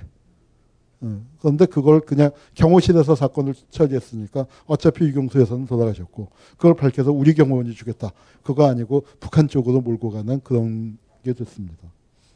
요 앞에 나가는 사람이 양택식이라고 서울시장이었는데 이 사건으로 잘렸어. 앵커의 말 한마디 때문에. 그러니까 이제 그 당시에나 안 하다가 며칠 지난 다음부터 이 화면을 뭐 이제 계속해서 반복해서 보여줬습니다. 유교사 쓰러지는 그 부분은 가리고, 그 부분은 가지고 보였는데 딱 앵커가 뭐라고 얘기했냐면, 총소리가 나니까 이제 다 숨었잖아요. 양 시장은 슬로우 비디오로 봐도 빠르네요. 어, 동작이 슬로우 비디오로 이제 프레임 프레임 보여주는데, 야, 저, 저 양 시장은 슬로우 비디오로 보는데도 빠르네요. 그 앵커가 그 한마디 하는 바람에 날아갔죠. 그날이 서울시 지하철 개통하던 날이었습니다. 문세광. 이 권총이 일본 겨, 경찰이 잃어버린 권총이에요. 일본 경찰에서 훔친 권총이라서, 김대중 납치 사건 때는 우리가 일본의 죄인이 됐다가, 이거는 일본이 또 이제 한국 정부가 일본하고 뭐 국교 단절을 한다, 일 동경을 폭격해야 한다. 그동안 김대중 납치 사건 때문에 일 년 동안 받은 수모를 이걸로 풀었죠. 반일대모 무지 많이 하고. 제가 중삼 때인데 일본 대사관 앞에 저희 중학교, 지금 썸머스 있는 자리가 중학교라서 이 반일되면은 정말 실컷 봤죠. 문세광이 사형받고서 어이없어 하는 겁니다. 내가 왜 사형이야? 왜냐하면 자기는 유경수 여사를 안 샀으니까. 그리고 박정희는 무사했잖아요. 그러니까 자기는 적용미수범이니까 당연히 뭐 그 잘해야 무기. 근데 사형이 떨어지니까 이럴 수가. 자, 여러분. 김기춘을 기억하세요. 이거를 사형 만든 게 김기춘이에요. 그러니까 유경수와 뭐 거기에 올드보이가 많다고 하지만, 박근혜 입장에서는 뭐예요? 어린 박근혜 입장에서는 어머니의 원수를 갚아준 사람 아니야. 그러니까 유신, 유신 도리들이 많이 있지만 김기춘은 특별한 겁니다. 이게 이제 박근혜가 이렇게 등장을 하는 겁니다. 본의 아니게. 프랑스에 유학가 있었어요. 요번에 이제 불어 실력을 유감없이 가시했죠. 아, 탁월한 외국어 실력. 그러나 가장 아쉬운 건 국어 실력. 공주로 수십 년을 산 겁니다. 이게 박근혜가 첫 번째 유신헌법 찬반 국민투표인데 투표소가 궁정동이죠. 박근혜는 누구냐? 유경수의 겉모습을 한 박정희입니다. 저 얼굴이 박씨 얼굴이 아니잖아. 지만이는 박씨 얼굴이 많은데. 음. 그리고 박정희, 아, 아, 저 얼굴이 박씨 얼굴이야. 박정희가 박씨 얼굴이 아닌 거예요. 박정희는 백씨 얼굴이에요. 박정희 어머니가 백씨인데, 어, 백씨 얼굴인 거고. 자, 이게 이제 김재규가 이런 얘기를 했죠. 유경수 여사도 안 했는데, 저렇게 안 했는데. 그러니까 이게 저 박근혜가 포스트레이디 노름을 하기 시작하니까 그게 재밌는 거야. 그때 박근혜 나이가 스물둘, 스물셋이란 말이에요. 여기 있는 사람들보다, 여기 대학생 있는 사람들, 대학 갓 졸업한, 졸업한 지 얼마 안 된, 뭐 그런 거죠. 그런데 여기서 뭐 이 충효를 강조해요. 그래서 지방에 가면은 지역의 유지들, 원로들, 어, 육십 대, 칠십 대 먹은 원로들을 세워놓고서 두 시간 동안 충효 사상에 대해서 강의를 합니다. 그러니까 김재규가 오죽했으면은 유경수 여사도 이러지 않았습니다. 각하가 말려주십시오. 그런 보고서를 숱하게 올렸겠습니까? 박근혜의 행태가 십이족 사건의 원인 중에 하나예요. 근데 요게 이제 무슨 봉사단 발대식이었는데 요게 요 사람. 그게 최태민입니다. 네, 이 사람. 태자마마. 어, 영생교 교주의 목사였, 뭐, 이때는 목사였지만 불, 불교 승려도 했었어. 경찰도 했었고, 직업이 뭐 수십 가지였고, 아주 뭐 탁월한 재주를 가진. 이 박근혜를 꼬신 비법을 참 그 전수받고 싶은. 근데 그러니까 나도 잘 모르지만, 이제 예컨대 이런 거야. 아마 누구 어떤 첩보원이 있었을 것 같아. 남이 보기엔 쓰잘데없는 것도 저 꾼들이 보면 선수가 보면 정보가 됩니다. 어마어마한 정보가 되고 활용법을 하는데 아마도 유경수 여사, 네, 이건 추측이에요. 이건, 이건 정말 추측이야. 이렇게 유경수 여사를 지근 거리에서 모셨던 사람을 알게 된 게 아닌가 싶어. 유경수 여사의 특별한 버릇들. 공적인 데서는 잘 모르지만 딸은 아는 가령 예컨대 뭐, 뭐 당황하면은 뭐 이렇게 뭐 네, 넷째 손가락으로 긁는다. 라든가 뭐 특별한 모습들이 있잖아요. 그 따, 딸이나 아주 가까운 사람들만 아는 가령 그런 걸 섞어서 편지를 쓰는 거야. 어떻게? 꿈에 유경사가 나타난 거야. 진짜로. 그런데 그거는 박근혜도 그 얘기를 했어요. 꿈에 어머니를 뵙고서 도, 도와달라고 했다. 그런데 그 편지만 갖고 박근혜가 넘어갔겠냐고. 그런데 그걸 거기서 그걸 넘기는 게 그게 기술이죠. 그런 기술이 있으면 제가 여기서 이걸 하고 있겠습니까? 어, 그런 게 기술이라는 것만 아는데 아마 그런 걸 섞어갖고 하니까 어린 박근혜가 더군다나 얼마나 상처를 입었겠어. 그런 그 박근혜가 이제 그거 거기에 헷가닥 넘어가서 이제 여기에 그 미국 외교 문서에 의하면 몸과 마음을 조종을 당했다. 이제 그렇게 나옵니다. 자, 이게 재밌는 겁니다. 기독교 십자군을 창설했어요. 자, 이게 십자군이라는 게 뭐냐면은 월남 갔다 온 게 반공 십자군이에요. 자유 십자군이야. 근데 그게 월남에서 이제 월남이 깨지고 난 다음에 하여튼 깨지면서 한국군이 철수를 하니까 박정희가 뭐라고 했냐면 유신의 십자군이 되라고 그랬어요. 유신의 십자군이 되라고 했는데 그걸 받아서 반공 십자군이 만들어졌는데 단장은 강신명이고 총재가 최태민이에요. 그리고 뭘 했냐면 최태민 목사는 십계 교단을 망라해서 구국선교단 목사들이 군사훈련을 받았어.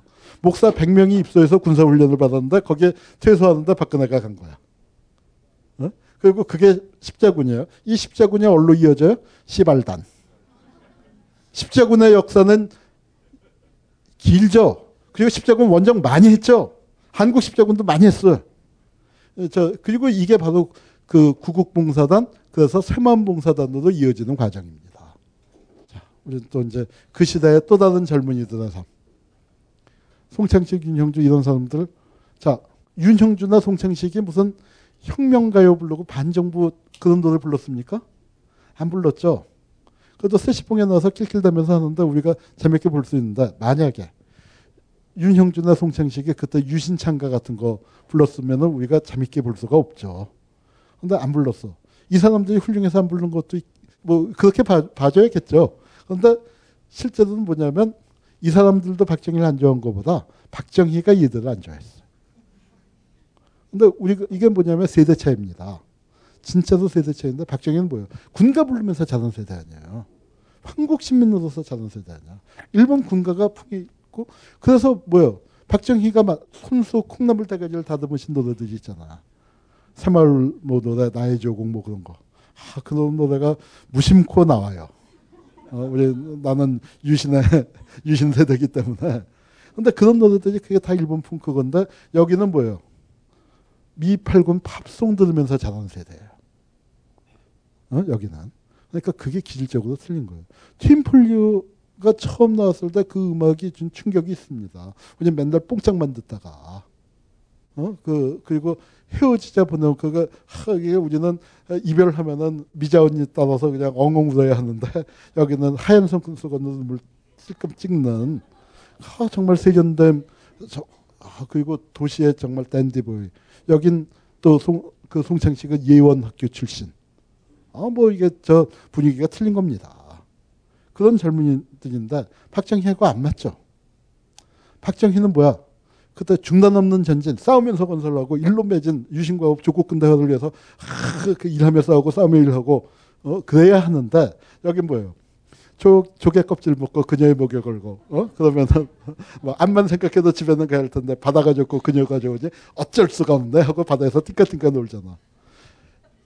일로 매진해서 건설해야 하는데, 길가에 앉아서, 어? 지나가는 사람들 우리를 쳐다보다, 길가에 앉아서 노덕노덕 하잖아. 박정희가 싫어했습니다.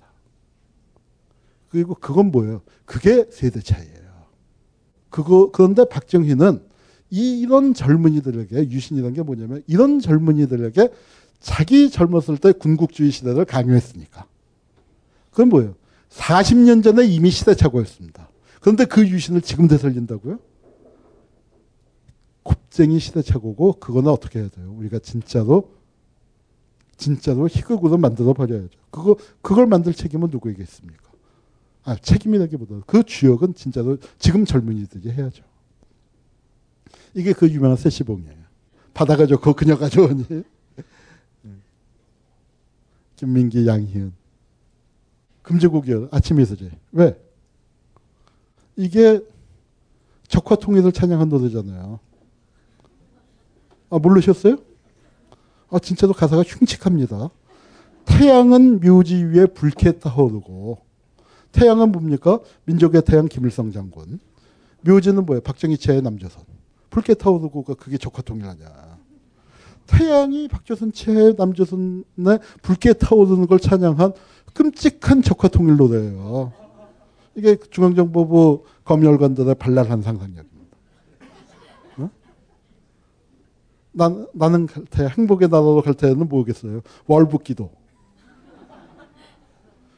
금관에 이서는 노래가 있어요. 그거는 가사를 바꿔서 금지곡을 매놨어. 원래 가사는 오 주여 이제는 여기에 여기에 우리와 함께 하소서. 그런데 어떻게 바꿨냐. 오 주여 이제는 그곳에 그들과 함께 하소서. 여기 오지 마세요. 절로 가세요. 대북선교 노래로 바꿔서 됐습니다. 그러던 시절이 있었고요. 그 국어 순화, 국어 전용한다고 하면서 이름을 바꾸라고 했습니다. 바니걸스가 토끼소녀가 됐어.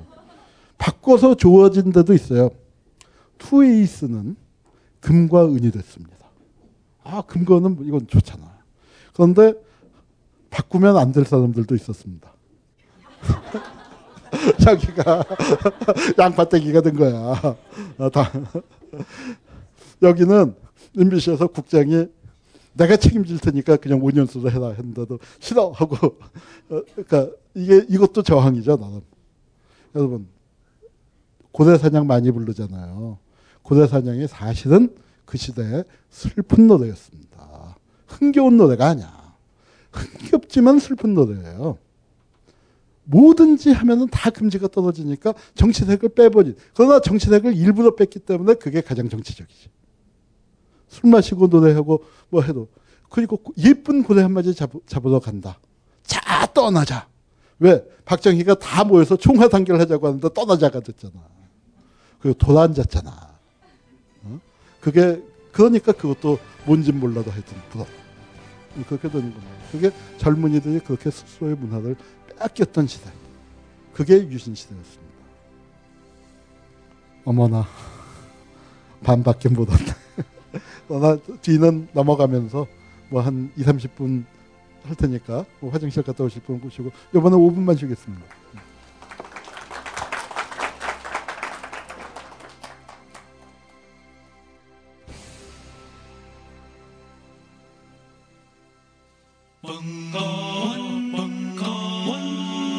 벙커원 라디오.